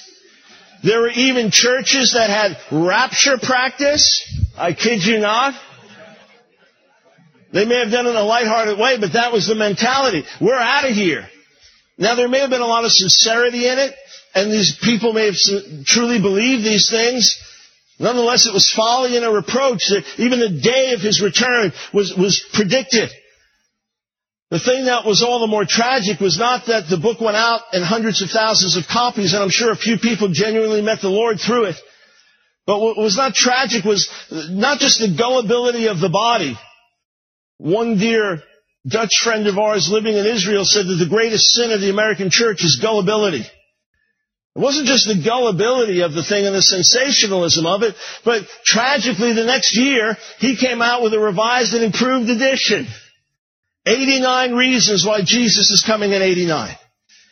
Thankfully, there was no third edition. Why am I saying that? I'm saying that because the things that I want to address tonight are not just, ooh, ah, isn't that interesting? Wow, wow. It's so that we will understand, and I encourage you to prayerfully test all of these things and to watch in the coming months and years and see what God actually does and how it lines up with what we're saying. It all needs to be prayerfully tested and weighed before the Lord. But this is spoken to both encourage us and to challenge us. It's spoken so that our hearts would be prepared. It's spoken so that when God does move, we will not stand against it and reject it, resist it, and misunderstand it. Mm, okay, so he's trying to prepare us so when God finally moves, we don't stand against it. Sounds a lot like what I was hearing that Norwegian apostle guy say in Rwanda. Hmm. We will not be like some of my forefathers who waited for the coming of the Messiah and then when he came rejected him because he didn't come the way they were expecting him to come. Hmm. This is weird. Numbers chapter 20. What? Yeah. Again, what does this have to do with Numbers chapter twenty? In the first month, the whole Israelite community arrived at the desert of Zin, and they stayed at Kadesh. There, Miriam died and was buried. This is the 40th year of the wilderness wanderings. And all those 20 years old and more, with the exception of Joshua and Caleb, were going to die in the wilderness. Those who were 20 years old and more when Israel came out of Egypt, they were all going to die in the wilderness, and a new generation some of them just little children, some of them in their late 50s. A new generation would go in and take the promised land. And Miriam was part of the leadership of the first generation. So to mark a major season of transition, there are significant deaths. The first one being Miriam, who dies in the first month of that 40th year. Now, what he's going to do with this text, this isn't exegesis. He's going to basically claim that what's revealed there in Numbers 20 is some kind of pattern. Before a big transition, there will be significant deaths. And then he's going to take a look at the modern day at the time and look at significant deaths that have that were occurring at the time he was delivering this message. Uh-huh he's not really helping us understand what this text is about. He's using it to basically engage in the reading of omens. Oh, this person died, this person died, this person died. It's just like Numbers 20, significant deaths before a big transition. You maybe think like, oh, I know, death of Billy Graham, significant death before a big transition. Uh huh. But this was long before Billy Graham died. This was back in 2003. And in, in the list of people who at the time were dying or had recently died, does anybody point to their deaths today, 15 years later? Oh, as significant as a harbinger of a big transition, the next big wave of God's revival and things like that. No, not at all. Then if you go down to verse 22, the whole Israelite community set out from Kadesh and came to Mount Hor. At Mount Hor near the border of Edom, the Lord said to Moses and Aaron, Aaron will be gathered to his people. He will not enter the land I give the Israelites because both of you rebelled against my command at the waters of Meribah. Get Aaron and his son Eleazar and take them up Mount Hor, remove Aaron's garments and put them on his son Eleazar, for Aaron will be gathered to his people. He will die there. Moses did as the Lord commanded. They went up Mount Hor in the sight of the whole community. Moses removed Aaron's garments and put them on his son Eleazar, and Aaron died there on the top of the mountain. Then Moses and Eleazar came down from the mountain, and when the whole community learned that Aaron had died, the entire house of Israel mourned for him 30 days. This takes place in the fifth month. And, and look at the clear transition. Aaron's priestly garments are taken off of him and put on his son. Moses, Aaron, and Aaron's son Eleazar all go up the mountain together. And then the two of them come down without Aaron, and now the son is wearing the priestly garments. It is a very clear sign of a generational transition. And then of course the last one who has to go is Moses, and according to Deuteronomy 34, Joshua had a spirit of wisdom on him, because Moses had laid his hands on him.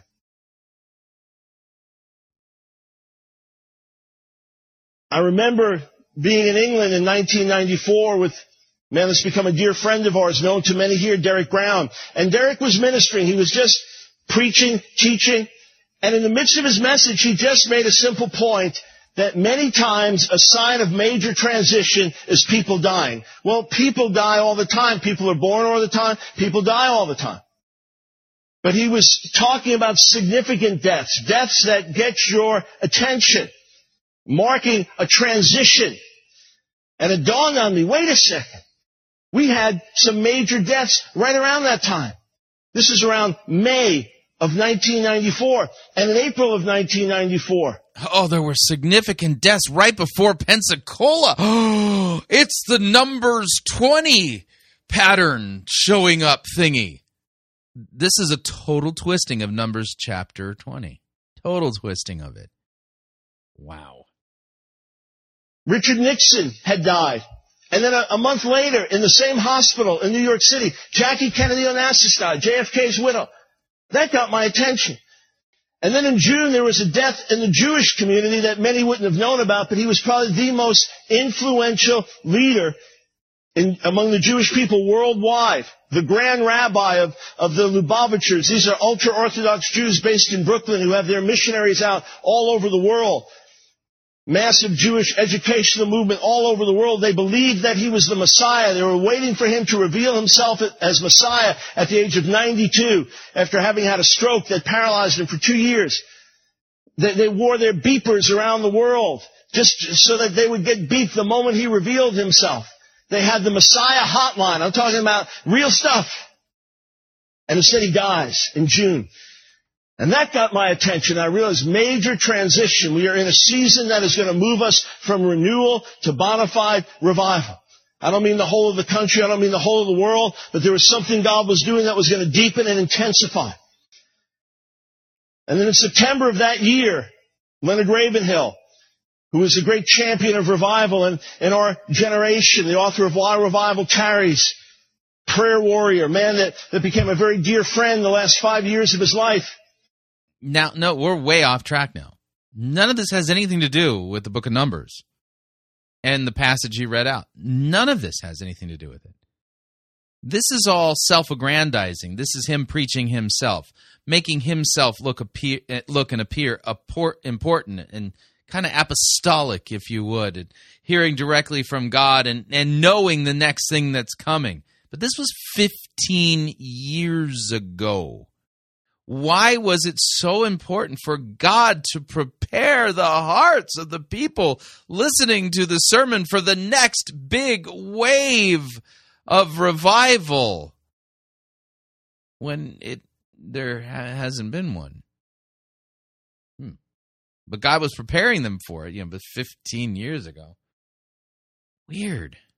He had a stroke in September of 94, and I knew he's done. He's finished his labors. He's prayed with tears for revival probably for 60 years. He's done. He's ready to move on to his reward. He'll be gone before the year is out. of course, we prayed often for him, but sure enough, around Thanksgiving of 94, he went to be with the Lord. And then 95, something that's touched many of the people here. Revival broke out at one church in Pensacola. And fire from there literally spread around the world. It was a time of transition. I just want to say one other thing though personally. And I don't often speak like this, and I don't get caught up on dates and times and ooh, ah, look at this. But certain things you just can't help but notice. So, so I want to give you a context for everything I'm about to say. I want to stand here as a witness.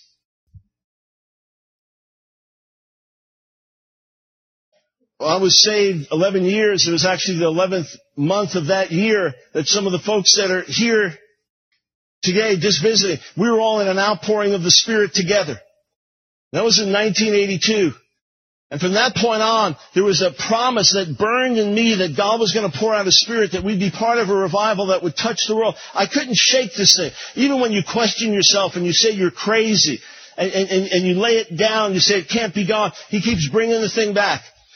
It was seven years from that point, 82 to 89, before God released me to start writing on revival. And then 89 connected me with Leonard Ravenhill.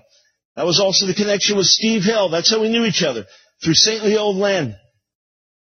Seven years, 82 to 89. And then it was seven years from first getting released to write on revival and the connection with Leonard Ravenhill that God called me to be in the midst of the revival in Pensacola, to serve in the leadership there. And then it was seven years from that point until he called us to leave and we came here. from 1996 to 2003. And certain things is just, it was a little bit too much in terms of overkill. How can you miss the message? Our last graduation of our School of Ministry in Pensacola was seven years to the week of my first visit there.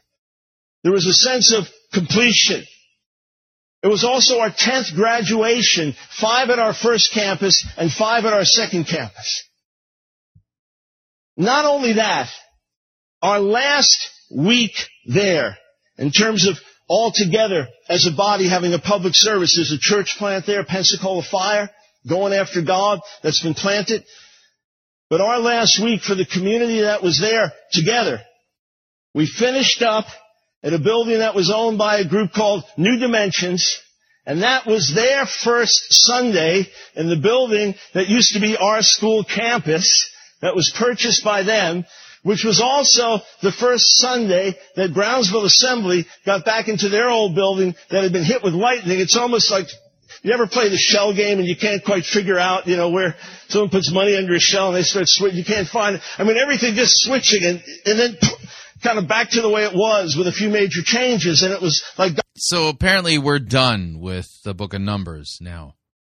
So notice he's not actually preaching or teaching a biblical text, and his whole purpose of looking at Numbers was to say, oh, before big uh, generational transitions, there's there's important people who die, and, that, and oh yeah, I've seen this happen in my life, and look, I've been part of these these big waves and crests of God's moving of the Spirit and revival, and we need to be prepared for the next wave so that we don't oppose God and stuff, but he's not actually exegeting or preaching a biblical text at all.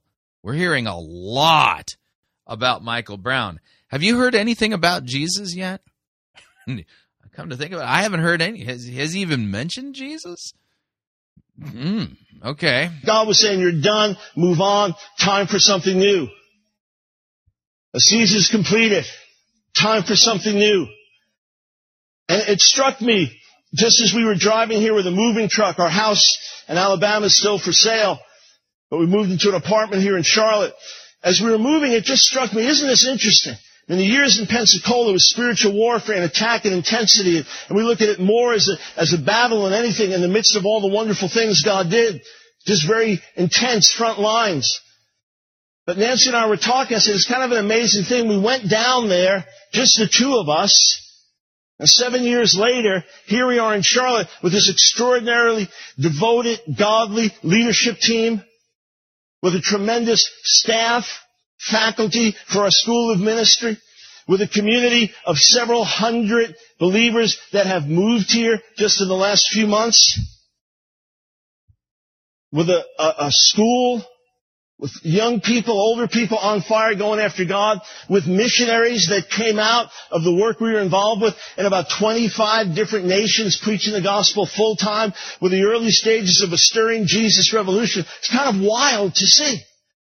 In other words, not just speaking into the air. Look, we are all here. Here we are in the greater Charlotte area. Have you noticed that? With fresh marching orders and a fresh hunger that God is ready to do something. There are things that burned in me for years I couldn't shake. I've shared. Look how important I am. Look how spiritual I am. Look how in tuned with God I am. Me, me, me, me, me, me, me. That's who he's preaching about. Himself. Uh huh. Some of this for some of you, but just for all of you. There was the promise of revival, being part of an outpouring that would touch the whole world. And we got the first deposit of that in Brownsville. And then there was this thing that was unshakable. We'd be part of a school, raise up a school that would send out thousands of radicals preaching the gospel all around the world. And then boom. Yeah, could you preach the gospel? I'd like to hear you do that because you're preaching about yourself here. Suddenly out of the blue, something's birthed. And it's ongoing now with laborers preaching Jesus all over the place with bearing fruit. Those of you that greeted Joe Wu and were glad to see him, I was glad to see him too. The last report I got, he was looking out for landmines in Afghanistan.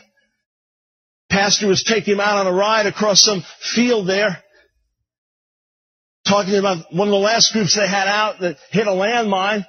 And Joe just casually asked, was the guy hurt? And he said he was killed. Get in the car. If you notice when Joe sits down, he's a little shaky, a little nervous. There's a reason for it. I noticed him walking outside. He just kind of moved like this every so often. What I'm saying is our guys are out there on the front lines. You understand? Doers of the word. These things burned in me for years and years and years, and then boom, we begin to see them happen. And then from the late 90s, I've been unable to shake this thing of a coming Jesus revolution, of a radical movement, especially among young people, but something that will literally have a generational impact. Mm, there's the Joel's Army, one new man thing. Something that will literally take back moral ground that was stolen out from under our feet in recent decades, actually have an impact on a generation. And the amazing thing is you hear people preaching the same thing that haven't read what I wrote. They heard from the same God I heard from. Carrying the same burden. Running the same race. Something is going on. And then I, would be in New York. And, and for those of you who don't understand it, New York is a challenging place for the extension of the gospel. You understand? You've got millions and millions of people there, but it's a war zone spiritually.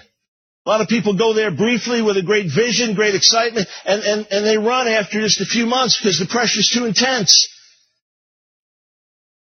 Every time I'd go to the city, I'd walk the streets late at night and pray. God would start visiting my heart, visiting my heart about a wave of revival that was going to come and touch New York. Can't shake, I can't shake it to this moment. Wave of revival that was going to come and visit New York. Can't shake it. I don't think it's happened. Nope. Huh. The same way he moved on me about things before Pensacola, before our schools. Yeah, I don't remember the great New York revival. I've, you, y'all remember the big New York revival? No, I don't. I don't. Hmm. That's weird. When Derek Brown spoke at our graduation in Pensacola, the end of May, he then stayed around and spoke on a Sunday night, which was basically our concluding fire service there with our group. And I called Scott from New York City. And I said, hey bro, how did the service go with Derek? And, and he said, you gotta listen. He was out in the parking lot. Some, how many of you were there for that night? Many of you. Awesome. Are you going to get around to actually exegeting a biblical text, preaching Christ and Him crucified for our sins or anything like that? And he felt just to open the door. There's an open door set before us and to walk out right? And you guys walked out and, and many were touched by the Spirit. The Spirit fell on many in the parking lot. All I know is Scott's got the phone there and I hear people weeping and crying out in the background. And I got stirred by God that night. I was in this little apartment of the Jews for Jesus lets me use in New York City. And I was alone in that apartment and I got stirred with this reality. And the reason I said everything up to now is just to say. I, so we did hear about Jesus in the title of Jews for Jesus. But we are not actually hearing anything about Jesus. Man, I'm learning a lot about Michael Brown. Nothing. Absolutely nothing about Jesus. I'm not speaking empty words. No, really, you are. I got stirred with the reality of how. Who cares if you got shaken or stirred? It doesn't matter. Yeah, the word of the cross is the power of God to salvation, not the retelling of your life anecdotal stories where you claim to be shaken and stirred by God and stuff. Outpouring that was going to come to this region here. I mean, it was so real to me. And I know so many others have heard it and so many others have prayed. I'm not saying because we've come it's happening. I'm saying because we're here we get to be part of it. Praise God. I was so stirred by it. This, uh, it was one of the most sacred times I've had late night seeking the face of God. And, and I saw being in the thick of a move of God here and going into the city and, and taking the fire from here and bringing it there. I mean, it, it was overwhelming. Overwhelming. He, he, he felt it, man. It's got to be true because he and God, they're really tight. And then a number of things happened in recent months that got my attention. So let me step back look in the past for a moment and then talk about now. Okay. You know, in First Chronicles 12:32, it's a passage I've preached out of often in the last couple of years. It talks about the sons of Issachar. They were part of the mighty men of David's army. Ah, the Issachar anointing. Yeah, those Issacharians, man, they they knew the times. Standard NAR nonsense and a twisting of this text. But it doesn't mention that they were skilled with shields or swords or weaponry or that they were well trained in armed men. It simply says that they understood the times and knew what Israel should do.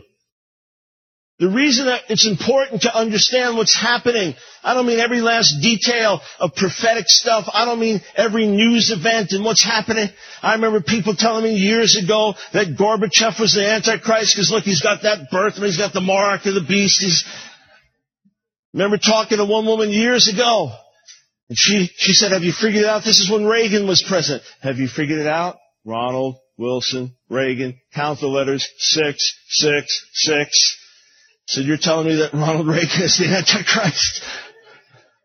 I, I'm not talking about trying to speculate. I'm talking about when God's doing something in a generation, when He's giving loud and clear signs, when it's clear that something's happening in society, when it's clear that the devil is doing something, we as God's people should understand it. As parents, you would want to understand it if something major was going on with your kids.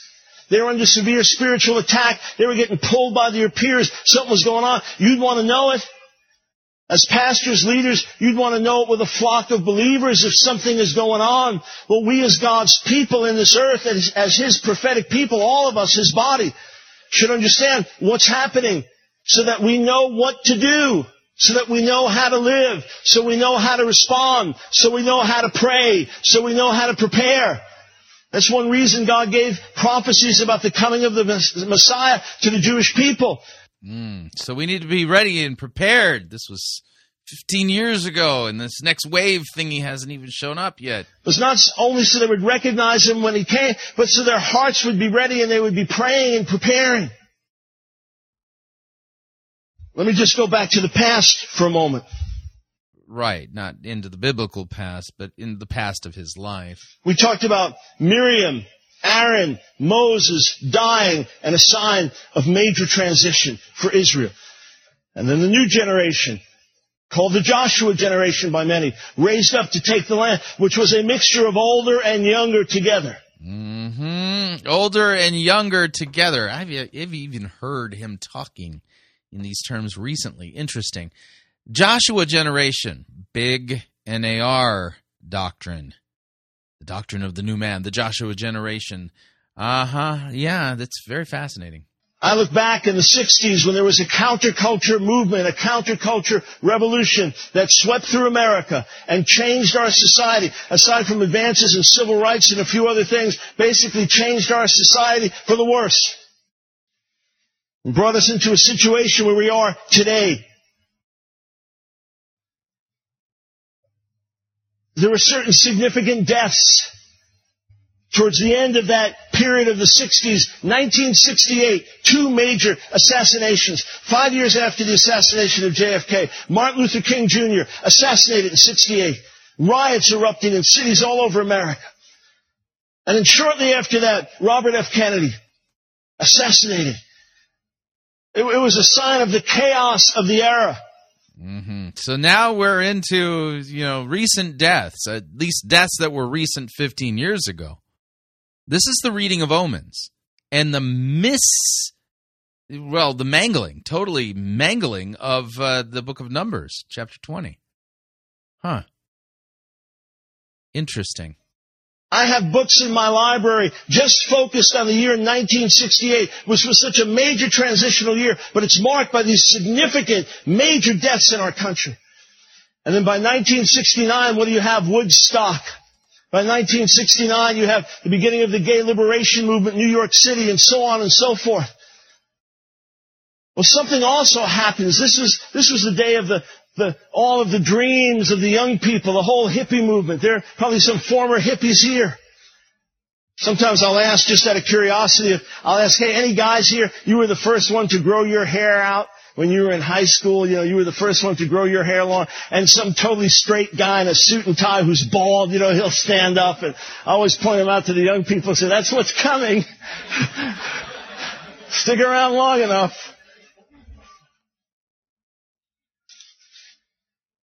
But there was this dream, you know, we're going to make the world a better place and, the, you know, Woodstock peace, man.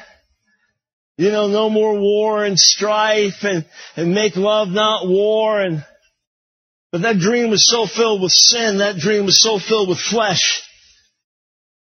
There were some significant deaths for that whole culture in 1970 and 71. Yeah, there were significant deaths, and you know, significant death now. Current death of Billy Graham, death of Oral Roberts. Yeah, the new wave is coming. The, the, the two kings and the queen of rock and roll, again, two men and a woman, all die at the same age. I mean, these things get your attention. First, Jimi Hendrix in September. I never considered how the death of Jimi Hendrix was, you know, a, you know the, get my attention about God doing something, you know, Numbers twenty style. Of 71, at the, of 70 rather, at the age of 27. Then Janis Joplin, about a month later, at the age of 27. And then August the next year. So all within 12 months, Jim Morrison, at the age of 27. It, it was almost an, ex, an exposing of the, the death of that whole culture. Of the fact that, that sin, you just give yourself over to sin and immorality and drugs and alcohol, that's going to bring a premature death. But what happened to that very culture, to that very group of people? The, the Jesus people movement gets full blown around 1971. Right on the heels of these deaths, God is raising something up. Right, yeah. So on the heels of those deaths, then there was the thing. How do I know it's true? You know, because the God thing happened after their death, so it has to be related to the deaths, right? No. We have a dear friend, missionary friend, Clark Sloan, who'll be in town this week visiting us. And he's written a book about the journeys of their missions team in Italy and around the world. Christ is the answer. They live in tents and trailers, some of the most amazing, wild stuff you can ever imagine. Oh, I hope we can help get the book published at some point. The book is called The Circus of God. And he sent me a CD with a lot of pictures of the teams that they had in the 70s that were going preaching around the world. And it looks basically like a hippie gathering. I mean, you're talking about people all came out of the hippie movement, but all radically saved and now missionaries, and some have been on the field over 30 years. Mm-hmm. God did something very deep and real and extraordinary. Right after the death of Jimi Hendrix. Yeah. And it was marked by those major deaths. This is insanity. This is not exegesis. This is insanity. Well, many of you were suddenly awakened to a major transition we are in right now. Some of you were recently awakened to it because it was broadcast so loudly by the Lord, it seems. You know, there are some major deaths in the entertainment industry and, I mean, people die every year, but we're talking about prominent, something major that gets your attention. Bob Hope turned 100 and died. That got everyone's attention because he was 100 and then died, but didn't really think much about it. Katharine Hepburn, one of the greatest female actresses that Hollywood ever saw. She died, I think, in her 90s. And you don't really put these things together because there are always people dying and things happen. And, and then on the, the Christian ministry side, a few months back, Larry Burkett, who was just probably the best known teacher in the body on finance and dealing with debt and so on, he goes to be with the Lord. And then Bill Bright goes to be with the Lord. Oh man, it's got it's a sign, man. It means something. Bill Bright and and this other fellow, the money guy, they all it, oh man, it it means something, you know. This is the reading of omens. Scripture forbids this practice. A, a man that was involved in planning of hundreds of thousands of churches around the world and sharing the gospel message with several billion people around the world. He goes to be with the Lord at the age of 81, but none of this really caught my attention. And, and then Johnny Cash died, another significant entertainment death. But what got my attention on that was the same day There was, there was a lesser known actor, TV actor, John Ritter. He died the same day and it got my attention. I thought, that's, that's interesting. Another major entertainment death. What I didn't realize because I do not follow Australian country music. Well, let me phrase it like this. To the extent that I do not follow American country music, just my own preference and background, much, much, much, much less do I follow Australian country music. But do you know that the Johnny Cash of Australia, a man widely hailed in his country, I'm talking about known as the Johnny Cash of Australia, he died seven days after Johnny Cash. How interesting. I, wow, my consider my mind blown. I mean, the Johnny Cash, the real Johnny Cash died the, right before the death of the Australian Johnny Cash. That's a double cash mantle anointing from the Issachar guys because numbers 20. You see how absurd this is? When Kenneth Hagin went to be with the Lord at the age of 86, and I No, no, no. Kenneth Hagin was a full blown word of faith heretic. Uh huh. The, the only Lord he went to be with after his death was the Lord of Darkness. Fascinating here that um, Michael Brown thinks Kenneth Hagin wasn't a heretic, but a brother in Christ. That tells you something. When Kenneth Hagin went to be with the Lord at the age of 86, and I thought Kenneth Hagin, Bill Bright, the lights started to go on. Then these other ones, I realized something is going on. First, I have this thing in my heart for months. Another wave's coming, another wave's coming, a fresh wave. Something greater than what we've seen. Something larger scale than what we've seen. Something not contained to one group here or there or there. Something more intense.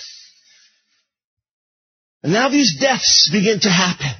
Yeah, there were deaths all up in here. It, it means something, man.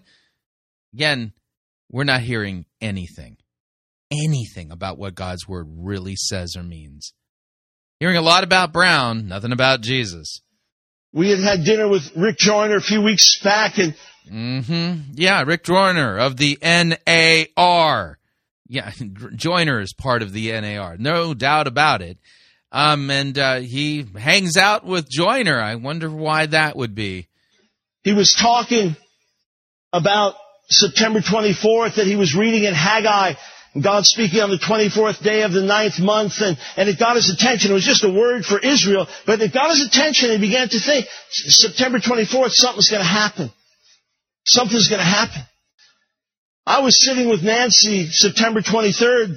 We were having dinner and we were talking about these deaths, these passing. And I said, there's, there are more to come. There are more that are going to go be with the Lord. Who's next? Right, you know, because, you know, Haggai talks about something that happened on the ninth month, the 24th day. So what next? What significant death happened on September 24th? Just sitting over dinner. Who's next? And the next day comes September 24th and I was about to go to a leadership meeting and I saw an email that came in and it just said subject Derek Prince. I didn't have to read the email. I knew and understood Derek Prince is going to be with the Lord. Right, because in the prophet Haggai, it talked about something that happened on the ninth month and 24th day. This man does not know how to rightly handle a biblical text. Not even close. This is nonsense, deception, distraction, and the reading of omens, which God's word forbids. I'm the, at uh, the age of 88. And then just so interesting, the next morning, get an email. Did you hear that Steve Hill's mom, evangelist Steve Hill, his mom went to be with the Lord? Oh, that it's the end of the world, folks. The, Steve Hill's mom died. You know, because number's 20.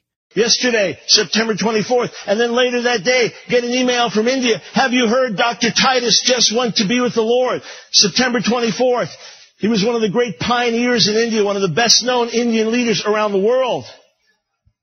Dear man, we got to know. Suddenly my inside started to shake and it was leading right into the, the Jewish holidays, the biblical calendar, the Feast of Trumpets, the wake up time. Right, you know, this just happened to coincide with the Feast of Trumpets, which is a wake up time because nobody can sleep through those trumpets, man. The days of all leading to the day of atonement. And my insides were shaken with the reality God's trying to get our tr- attention. Major transition is coming. You know, I just have to ask the question Did Michael Brown teach this approach to Scripture to William Tapley? I have to ask because it's the same tortured hermeneutic. Michael Brown is, you know, slick. I mean, he's educated and he's got some chops. When William Tapley does this and talks like this, everybody thinks he's a loony. But the reality is is that this is the exact same hermeneutic that William Tapley uses. But the person using it in this case is Dr. Michael Brown. Major transition is coming. Transition's coming, man. Something. We don't know what, but the something is going to happen because people died and stuff. I, I went out to to speak in California. And by the way, the Johnny Cash of Australia was known as Slim Dusty. Just for your records. Yeah, well, I'm glad you clarified that because his death definitely is. It's a sign of something, man. I get out to California. Before I get there, it's a Friday. How interesting. I- that's right. It was a Friday. Oh yeah, you know, cause you know, cause the, the Friday. Yeah. Rock singer Robert Palmer and sports writer, other things, George Plimpton, both dead the same day. Just, just again, boom, two, two together. Oh no. Oh, what does it mean? I get out to California on a Saturday. I get in the car, renting a car. I'm stuck in LA traffic. Right. Put the radio on. See if there's news or something. The first item that comes on, actor, I think Donald O'Connor, dead in Los Angeles at the age of 72. I thought, isn't that interesting? Here I am in Los Angeles, and the first news item is the death of another media person. God is trying to say something. People are dying all over the place. Somebody died on a Friday, another guy on a Saturday, man, and somebody in the ninth month on the 24th day. God speaking. And then I was struck the people that have gone to be with the Lord spiritually and even in the, the secular side, they were pioneers. And I was writing this in my note. Pioneers, code talk in the NAR for apostle. Pioneers, pioneers. And I get online at the hotel before going out to speak and, and check the news. And there it says Althea Gibson, tennis pioneer, dead at seven- Tennis apostle. Okay. Uh huh. 76. And then I get in from the meeting that night and I check the news again and there's more news. Directing pioneer, Elia Kazan, dead at 94. Oh, how long did it take him to compile this list? It it must have taken weeks. And when I went to open the door at the hotel that morning, there was a USA Today there, and the front page covering all these deaths because they don't have news coverage Saturday, Sunday. They make up for it on Monday. So it's covering all of those front page, this pioneer, this pioneer, and then another interesting headline, ailing Pope appoints new cardinals. No. Gasp. See, it's a sign. The scary thing is, as much as God No, the scary thing is that you think that this is God talking through these deaths. You see, it's appointed for man to die once and then face the judgment. Wages of sin is death. Sinners sin and they receive their wages in death. This is what happens. Stick around long enough, we're all gone.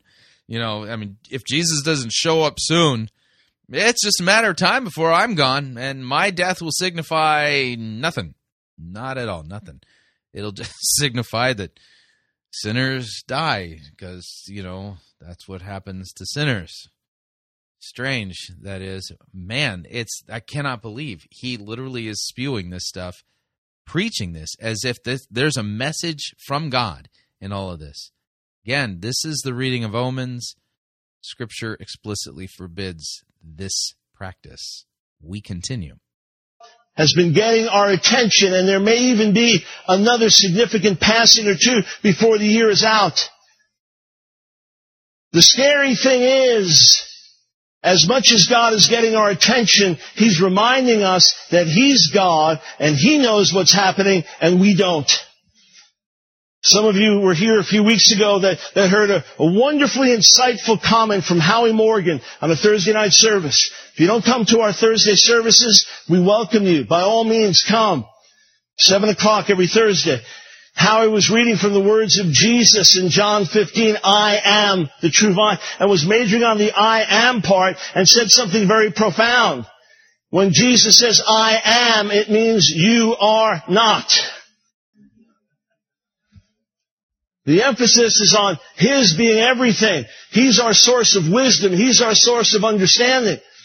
It's not a matter of, okay, all these. Now, I would agree. My question is, why aren't you preaching about him? How come you're preaching about yourself? People are gonna, they die, transition. Okay, now let's just go do something. No, now let's hear from heaven. Now let's ask God, are we positioned? Are we ready? Are we where you want us to be? Nancy and I are, are, are 48, close to 49. One grandchild and two more on the way in the next few weeks, God willing. And we're conscious of being older than we used to be. I'm, I'm conscious when I make an attempt to play ball. I was never fast to start. I once severely sprained and mildly fractured my ankle playing basketball and one of the guys with me told me that I must have been at least three inches off the ground.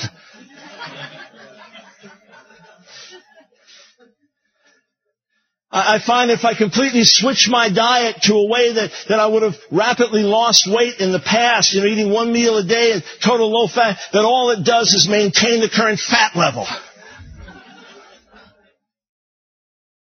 And, and on a serious side, you know, spiritually, I'm always trying to walk worthy of the calling and walk worthy of the position in which God has me. And recognize I'm not a kid, I'm not a, I'm not a baby, I should walk with a certain maturity and integrity. And, and each year try to take more of that on in the Lord. But when I started reading about all these pioneers, Bill Bright at 81 and Kenneth Hagin at 86 and Derek Prince at 88 having finished their course. Kenneth Hagin again. No, that guy was full blown heretic. I looked at their ages, I looked at their lives, I started to feel like a kid again. When I feel about 18 on the inside, Nancy and I always talk about that. We feel like kids in terms of our outlook and zeal and passion. But there's a sense of, wow, now it's really going to get intense. Now it's really time to, to put your spiritual armor on and walk close to Jesus because this is some of what we've been waiting for and praying for and sowing into. Thank God for everything He's done up to now. Thank God for the wonderful things many of us have experienced and you've experienced in your own lives. Thank God for it. But all that is is a foretaste of what's coming. That's there to get us hungry for something more. For the glory of God, not for our own carnal satisfaction or for the latest exciting trend, but for the glory of God, for the deep fulfilling of the longing of our souls and to touch a dying world. There's seven things I'm going to quickly cover that God's laid on my heart. I say again, seven things God's laid on your heart. yeah, the job of a pastor is to preach the word, and the purpose of a sermon is to exegete the word and proclaim Christ. What's the seven things God laid on your heart, and why is it so important that you share that with the church rather than the word of God? Test them and watch and see what happens. When I asked God for title to the message, He laid something on my heart, and I thought, ah, oh, it's just, no, it's. So God even gives you the title of your messages. Notice the claims of inspiration for this sermon. Based on its content and twisting of Scripture, I can say with certainty God the Holy Spirit had nothing to do with this sermon. But it's the only thing that stayed there. The next wave, a revival revolution. You ever tried to pick up something that's heavy and it's round and you can't get your arms around it and you can't? Well, I said, all right, a revival revolution, what does that mean? Because these are two nouns. It's like a, a river ocean, a hurricane earthquake. I mean, what is, what does it mean? And yet I knew on the inside what it meant, the combining of these two things. Number one, there will be a combining of the two spheres, revival and revolution. Mm, yeah, so God told you this directly. Okay. The power of the revival joined with the militancy of the Jesus Revolution. When we speak of the Jesus Revolution, we're not talking about a call to arms if those words and terms are not familiar to you. We're not talking about human anger or rebellion or, God forbid, bombing abortion clinics or bashing homosexuals. We're talking about radically impacting the world through the power and sacrificial message of the gospel. We're talking about radical, dramatic, sweeping change. There will be a combining of the two spheres, the power of the revival with the militancy of the revolution. Notice he's claiming this is direct revelation from God. The passion of God joined with the zeal of man. A raising up of the church to touch the world. Those of us who have been part of revival and moving of the Spirit in the past have a certain hunger because we've seen what God can do and we're not content with anything less than visitation. Oh yes, we will go about our daily business and we will be disciples and we will be faithful in the little things, but having been touched by something greater, we say, God, do it again. But in the midst of that now, there, there are a lot of people with a radically revolutionary spirit that say whatever the cost or consequence, we're going after God and we're going to make a difference. We're willing to lay our lives down if it's for the kingdom. There'll be a combining of the power of the Spirit and the passion and zeal of man. A revival revolution. Number two, this wave will build on advances of the last wave. This wave will build on the advances of the last wave. You know, you step back and think 10 years ago, Things were very different in a lot of ways than they are now. Oh, there's been steady moral decline in America. A lot of other junk. It's an amazing thing to me in our school of ministry here, our incoming class, all young, our first year class, we don't have a single parent in our entire first year class. It's amazing. That's how many young people we have for those that are part of the school of ministry here at Fire. And what's frightening to me is when I ask 18, 19, 20 year olds, how many of you have seen a major moral decline in your lifetimes? They're all their hands jump up. They're shocked at how things have fallen.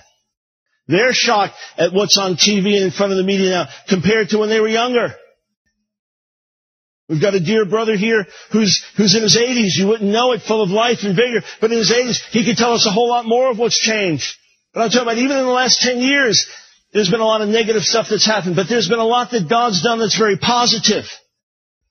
There has been an understanding that there must be new wineskins. Mm-hmm. An understanding there must be new wineskins. Typical NAR charismatic twisting of Jesus's analogy of the uh, the wineskins. This is not some kind of pattern that you know God changes out wineskins, you know, for new things that He's up to. Uh, but this is a typical twisting that we see very prominently in the NAR. Fascinating that, well, Michael Brown is using this exact same rhetoric. There has been, according to the title of one book, a rethinking of the wineskins. Many people ask, well, what is church? When I wrote the book Revolution in the Church, challenging the religious system with a call for radical change, the thing that I found the most interesting was all the people saying, it's not radical enough. We've been thinking about these very same things for some years. I knew it's out there.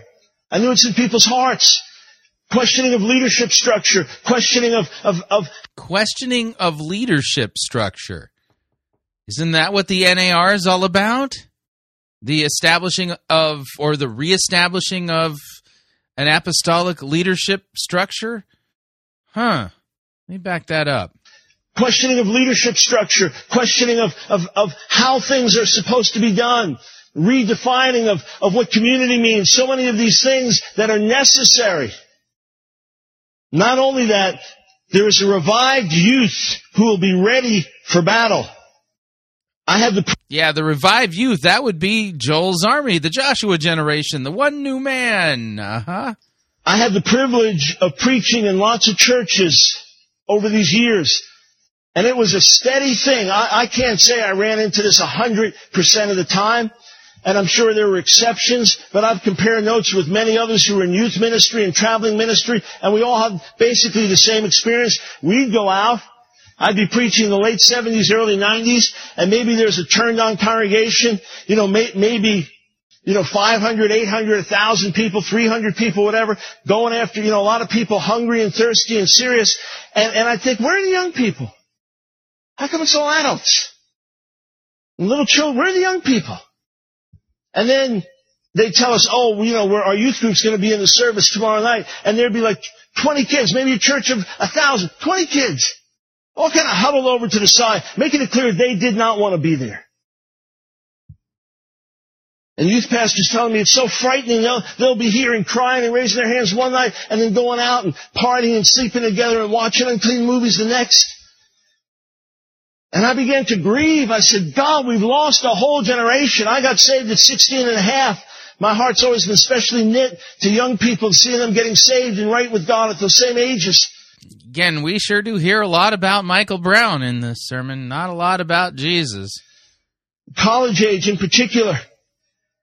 I started to grieve. I said, Lord, we've lost a whole generation. They were always the, the, the smallest in number.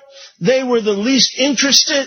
They were the least focused. They were the ones that just wanted to be entertained and seemed to be lacking in depth. Now, it's my experience almost everywhere I go, here and in other parts of the world, that the most on fire, the most radical, the most committed, the most determined, the most willing to go for it at any cost or consequence are the young people. Do you understand something major has happened in the last 10 years? And again, I say this is not just my experience, but it's been confirmed by experience of leaders all around the world who'll say it the same way. There's been a major youth revival, a major moving of God. No, not everywhere. No, not in every group. And now, contrary to 10 years ago when these people were just being reached in the early stages, now these guys are ready to be on the front lines. Something struck me. I talked about those significant deaths in 1994, Richard Nixon and Jackie Kennedy Onassis and others that got my attention in terms of major transition. Well, this is a first. Perhaps another way of getting our attention. I was there the night the lights went out. All right, everybody stay steady. It is no big deal. This is not terrorists, okay? So apparently the lights went out while he was preaching. And amazingly, the mic is still on. Listen, I hope that you live long enough to have stories that go beyond, I was there the night the lights went out.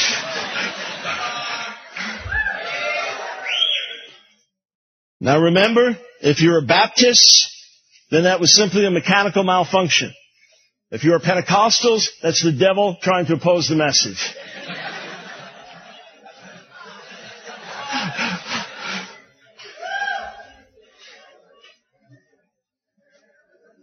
If it was one of our own services, perhaps we forgot to pay the light bill, but since, since we're here at Evangel, and they're responsible good stewards, oh, someone, it was none of the above. Yeah, if we asked the wives, they'd say, yeah, probably someone just shut it. Practical wisdom. That's what it was. Someone working in the back just shut the lights. God bless them. But the fact that it happens in the middle of a message like this perhaps has some meaning. Yeah, and let's see if we can read the omens. Let's get some tea leaves out. You know, maybe we can look at the, you know, guts of a cow or something and figure out what it all means.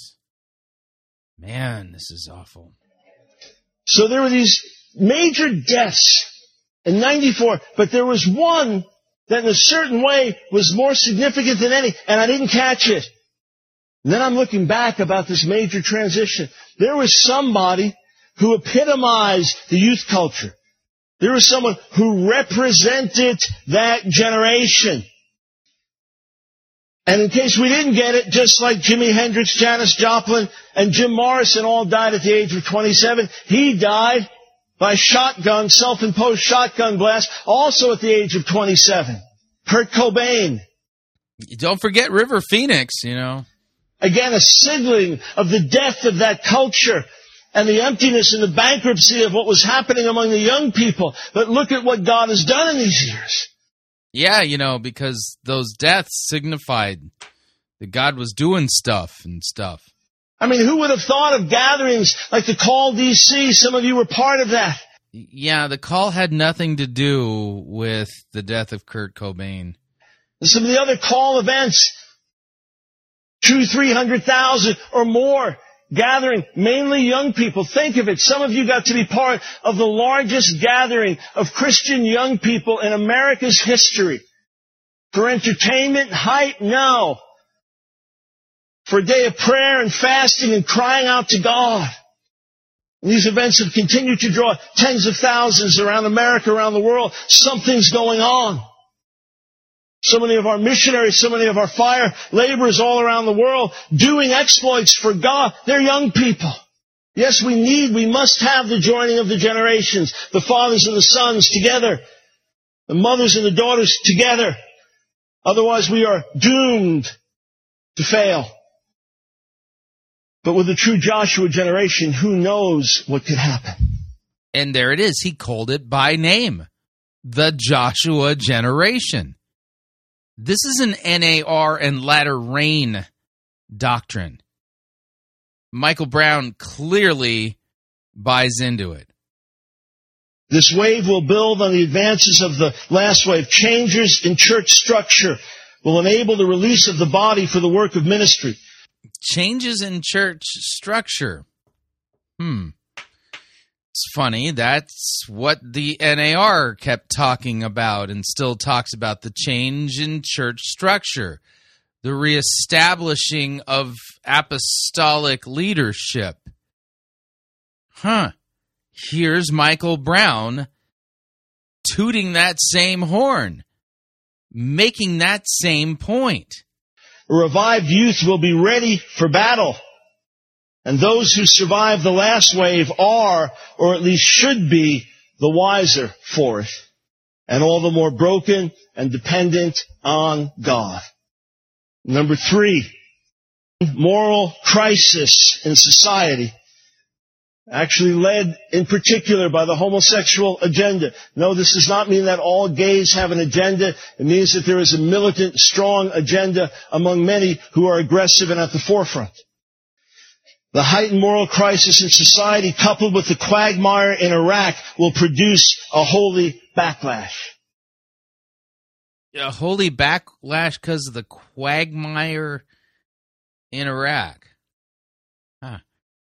Yeah, here we are 15 years after that. Yeah, I don't I don't recall that ever happening. In other words, a lot of people are going to say, this is crazy. A lot of people are going to start asking questions about the meaning of life. A lot of people are going to have a stirring. And, and even the, the devil characteristically overplays his hand. He, he normally goes too far because he is who he is.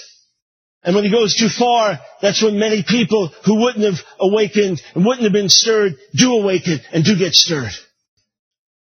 We were sitting in a, a, mentoring group in my office in Pensacola before the war in Iraq. And the students in the mentoring group were asking me, they said, Dr. Brown, do you think that, that the coming war in Iraq is going to draw the kind of protest the Vietnam War did and, and be a major controversial thing in America around the world? And I said, I really don't see it coming like that. How amazing. Funny thing is, I talked to a bunch of others, they didn't quite see it coming like that either. And again, it reminds us how little we know unless God gives us insight. Here we are still stuck in the midst of a very difficult situation. I've written down on my notes here, I feel like 9-11 will be in the air again. Perhaps the recent Osama bin Laden tape, if it's really him, released just a few days ago with broadcasts of more terror, just reminds us. I don't live in fear. I fly constantly. I don't think about it. I'm not afraid of it. But, but there's a reminder of the fact that things are not the way they used to be. There's a reminder of the fact that war is among us everywhere. In the midst of this, God's going to use it. And Israel too will be in the center to the consternation and stumbling of many. Israel increasingly will be on the cutting edge of dividing people.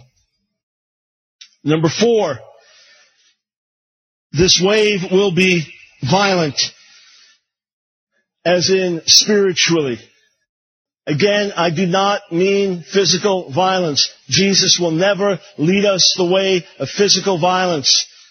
Jesus is not an excuse for outbursts of our anger. Those who live by the sword will die by the sword. The Jesus way is put down your sword, take up your cross. We overcome evil by good. But as much as we need the gentle streams of refreshing, as much as we constantly need the joy of the Lord, this next wave will not primarily be a quiet streams wave, but one with an intensity, as in Acts 2, with the intensity of the Spirit moving there at Shavuot, at Pentecost, the Feast of Weeks. Again, it just struck me. I always think Scripture Someone tells me when they're getting married, you know, this date, it's just, you know, the month is a chapter and the day is a verse. I mean, I always think scripture. I wake up, I look at the clock and whatever it is, you know, I think scripture. Scripture references.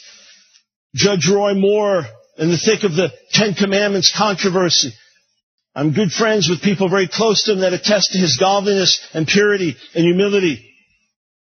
But the, the first date set for his trial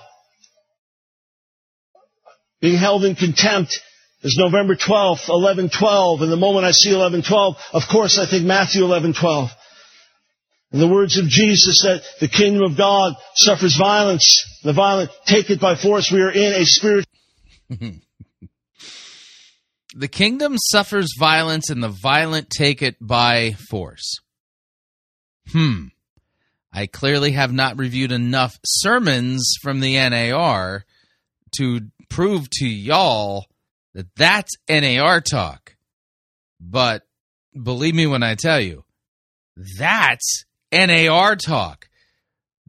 Wow. I I'm sorry, but back in 2003 when he delivered this sermon, The Next Wave, Revival Revolution, he was pressing all the NAR buttons with his claims of direct revelation and these seven points that he's making. This is like the NAR agenda in, um, well, thumbnail sketch. Let me back that up. In the words of Jesus that the kingdom of God suffers violence. The violent take it by force. We are in a spiritually violent conflict. But hear me. This next wave will be turbulent like a mighty thundering wave, and it will bring the church into holy conflict with the world. Let me say it again. This next wave will bring the church into holy conflict with the world. Some of us could die on the battlefield. No, we do not take life, but our lives could easily be taken standing up for Jesus. It happens around the world. There's a quote I had cited some years back, and I was reminded of it again a few weeks ago when preparing for this message. James B. Taylor in the 1800s. He said, the world may frown, Satan may rage, but go on, live for God. May I die in the field of battle. Or missionary C.T. Studd, great sportsman, aristocrat, left everything in England and Cambridge to go be a missionary first in China, then to pour out his life in Africa. Shortly before he died, someone sent him these verses. Let the victors, when they come, when the forts of folly fall, find thy body near the wall. You want to be there right up front where the action's happening for Jesus. We've had enough time sitting back on the sidelines and making excuses and waiting for next time. Well, many times have passed us by. We have no more excuses. It's time we throw ourselves in and say, Father, here I am. Make my life fully usable. However I can bring you the most glory. However I can touch the most people. However I can be the most effective witness. However I can.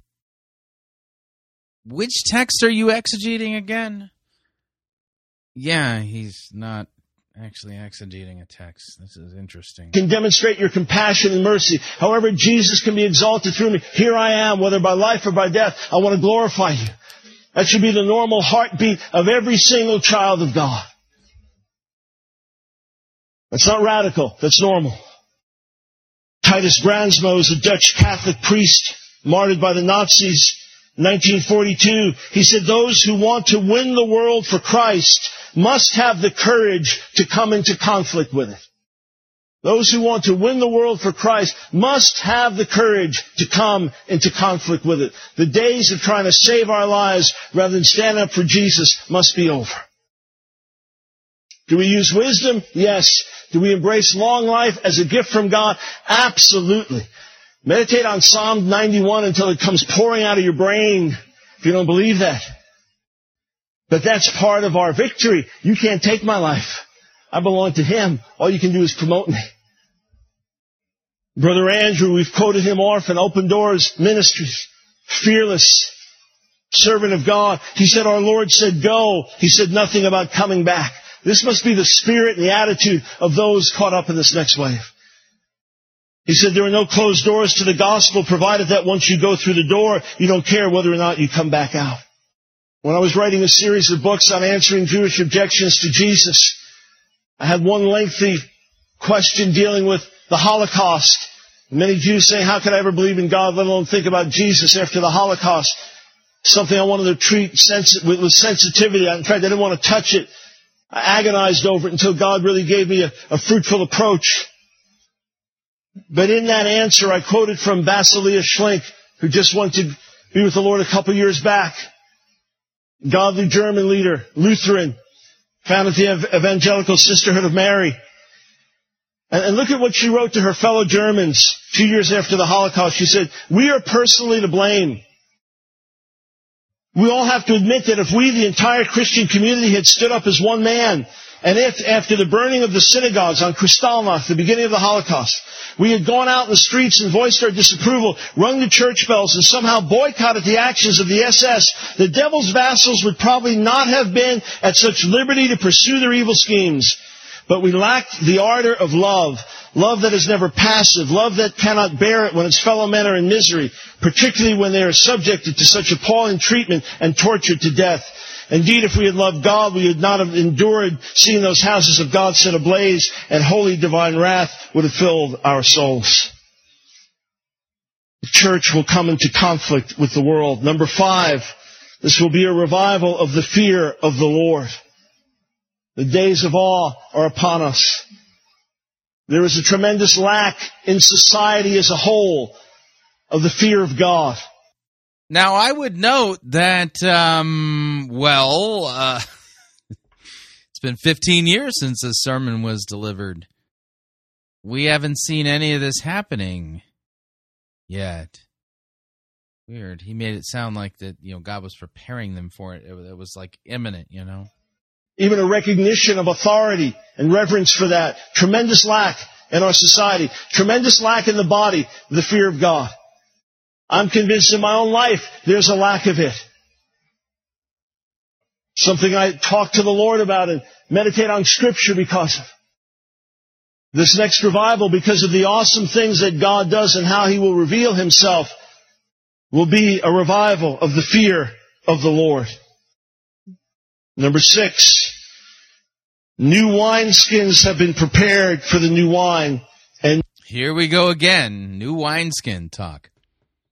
Uh, This is classic NAR latter rain um, talking points here. new wine there will be. New wineskins have been prepared for the new wine, and new wine there will be. New wine there will be. Okay. Still, the nature of the harvest, hear me carefully. The nature of the harvest, that is the types of people who will get saved, will surprise us due to the extreme ravages of sin. The conversions will be equally extreme. So prepare for a radical ingathering. No matter how ready we think we are, we do not fully understand what sin has done to a generation.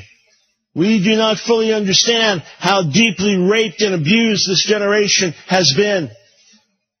And people are going to get saved in ways that will surprise us and come to us in ways that will surprise us. And if we think we are ready, we are not ready. Just like the churches when I got saved in the early 70s, most of them are not ready for the Jesus people movement, for this ingathering of hippies and radicals and rebels. And only a small percentage of those who could have been discipled and nurtured and raised up and sent out were actually treated like that. I'll say it again, prepare for radical ingathering. Number seven, this next wave will be, must be, can only be about Jesus. We cannot def- Great, because this sermon isn't about Jesus. Like the farthest thing from it. It's about Michael Brown and the claims that he hears directly from God, and he's giving us a blueprint, a strategy. Hmm. Almost like he's an apostle. He's giving us a strategy, you know, for the uh, the upcoming next wave of revival revolution. We cannot deflect it to lesser causes. In the greatness of His glory, lesser causes will fade. We cannot deflect it with attention on people. It must be. God is jealous for this. This is something He will guard. It must be about Jesus. Unlike this sermon. In a deeper way than anything we've known. Let me read you something. I'm going to close. T.L. Osborn, mightily used in healing the sick around the world for decades now. I've, I've been in some cities, one in Africa, one in Scandinavia, where to this day you can point to the, the, what God did in the churches around the world. Holland, one city, brothers were telling me about when he came, the impact that his ministry had. And, and he said, that's when my dad got the call to go into ministry. That's when these churches were planted. That's when this happened, that happened. 1947, he said, during our time of pastoring in the church at McMinnville, Brian Parkman got this quote for me. God dealt with me in many wonderful ways. It was during this time that a lady in our church happened to inform me of the death of Dr. Charles S. Price, a man greatly used in healing in that day. 1947. I'd never met the man, but I had read scores of his wonderful sermons, and through doing so, I had learned to love the man dearly. When I heard of his death, I went to the church and began to weep aloud. It seemed as, I, as though I could not contain my grief. The faith heroes of the previous few years began to pass through my mind like a panorama. I thought of Wigglesworth. Smith Wigglesworth died in 47. Of McPherson, Sister Aimee. He mentions different ones. Isn't it interesting? He um, mentions Aimee Semple McPherson, crackpot, false prophet, false teacher, and Smith Wigglesworth, the guy who threw a baby against the wall and kicked it like a soccer ball in order to get at the demon that was afflicting it. Uh, he quotes them. He quote talks about them as if, well, they were legitimate people of God. Far from it. And of others, not one of whom I had ever met or heard preach, but they were gone forever from this world scene of action. I should never meet them here. The world would never again feel the impact and marvelous influence of their ministry. We would only talk of them and hear of their exploits of faith. Oh, it broke me at heart. It all seemed very strange to me as to why it should affect me like it did when I didn't even know these people. I began to ponder it all. I said, Lord, those great heroes are gone now and millions are still dying. Multitudes are still sick and suffering. To whom will they go now for help? Who now will stir our large cities and fill our large auditoriums with the magnetic power of God, healing the sick and casting out devils? What will this world do now? God heard and answered my questions in a marvelous way, though not immediately. The Spirit spoke thus, My son, as I was with Price, McPherson, Wigglesworth, and others, so I will be with thee. They are dead. The, Holy Spirit said he was with Wigglesworth and Aimee Semple McPherson. Yeah, no, not at all. But now it is time for you to rise, to go and do likewise. You cast out devils, you heal the sick, you raise the dead, you cleanse the lepers. Behold, I give unto you power over all the power of the enemy. Be, be not afraid, be strong, be of good courage. I am with thee as I was with them.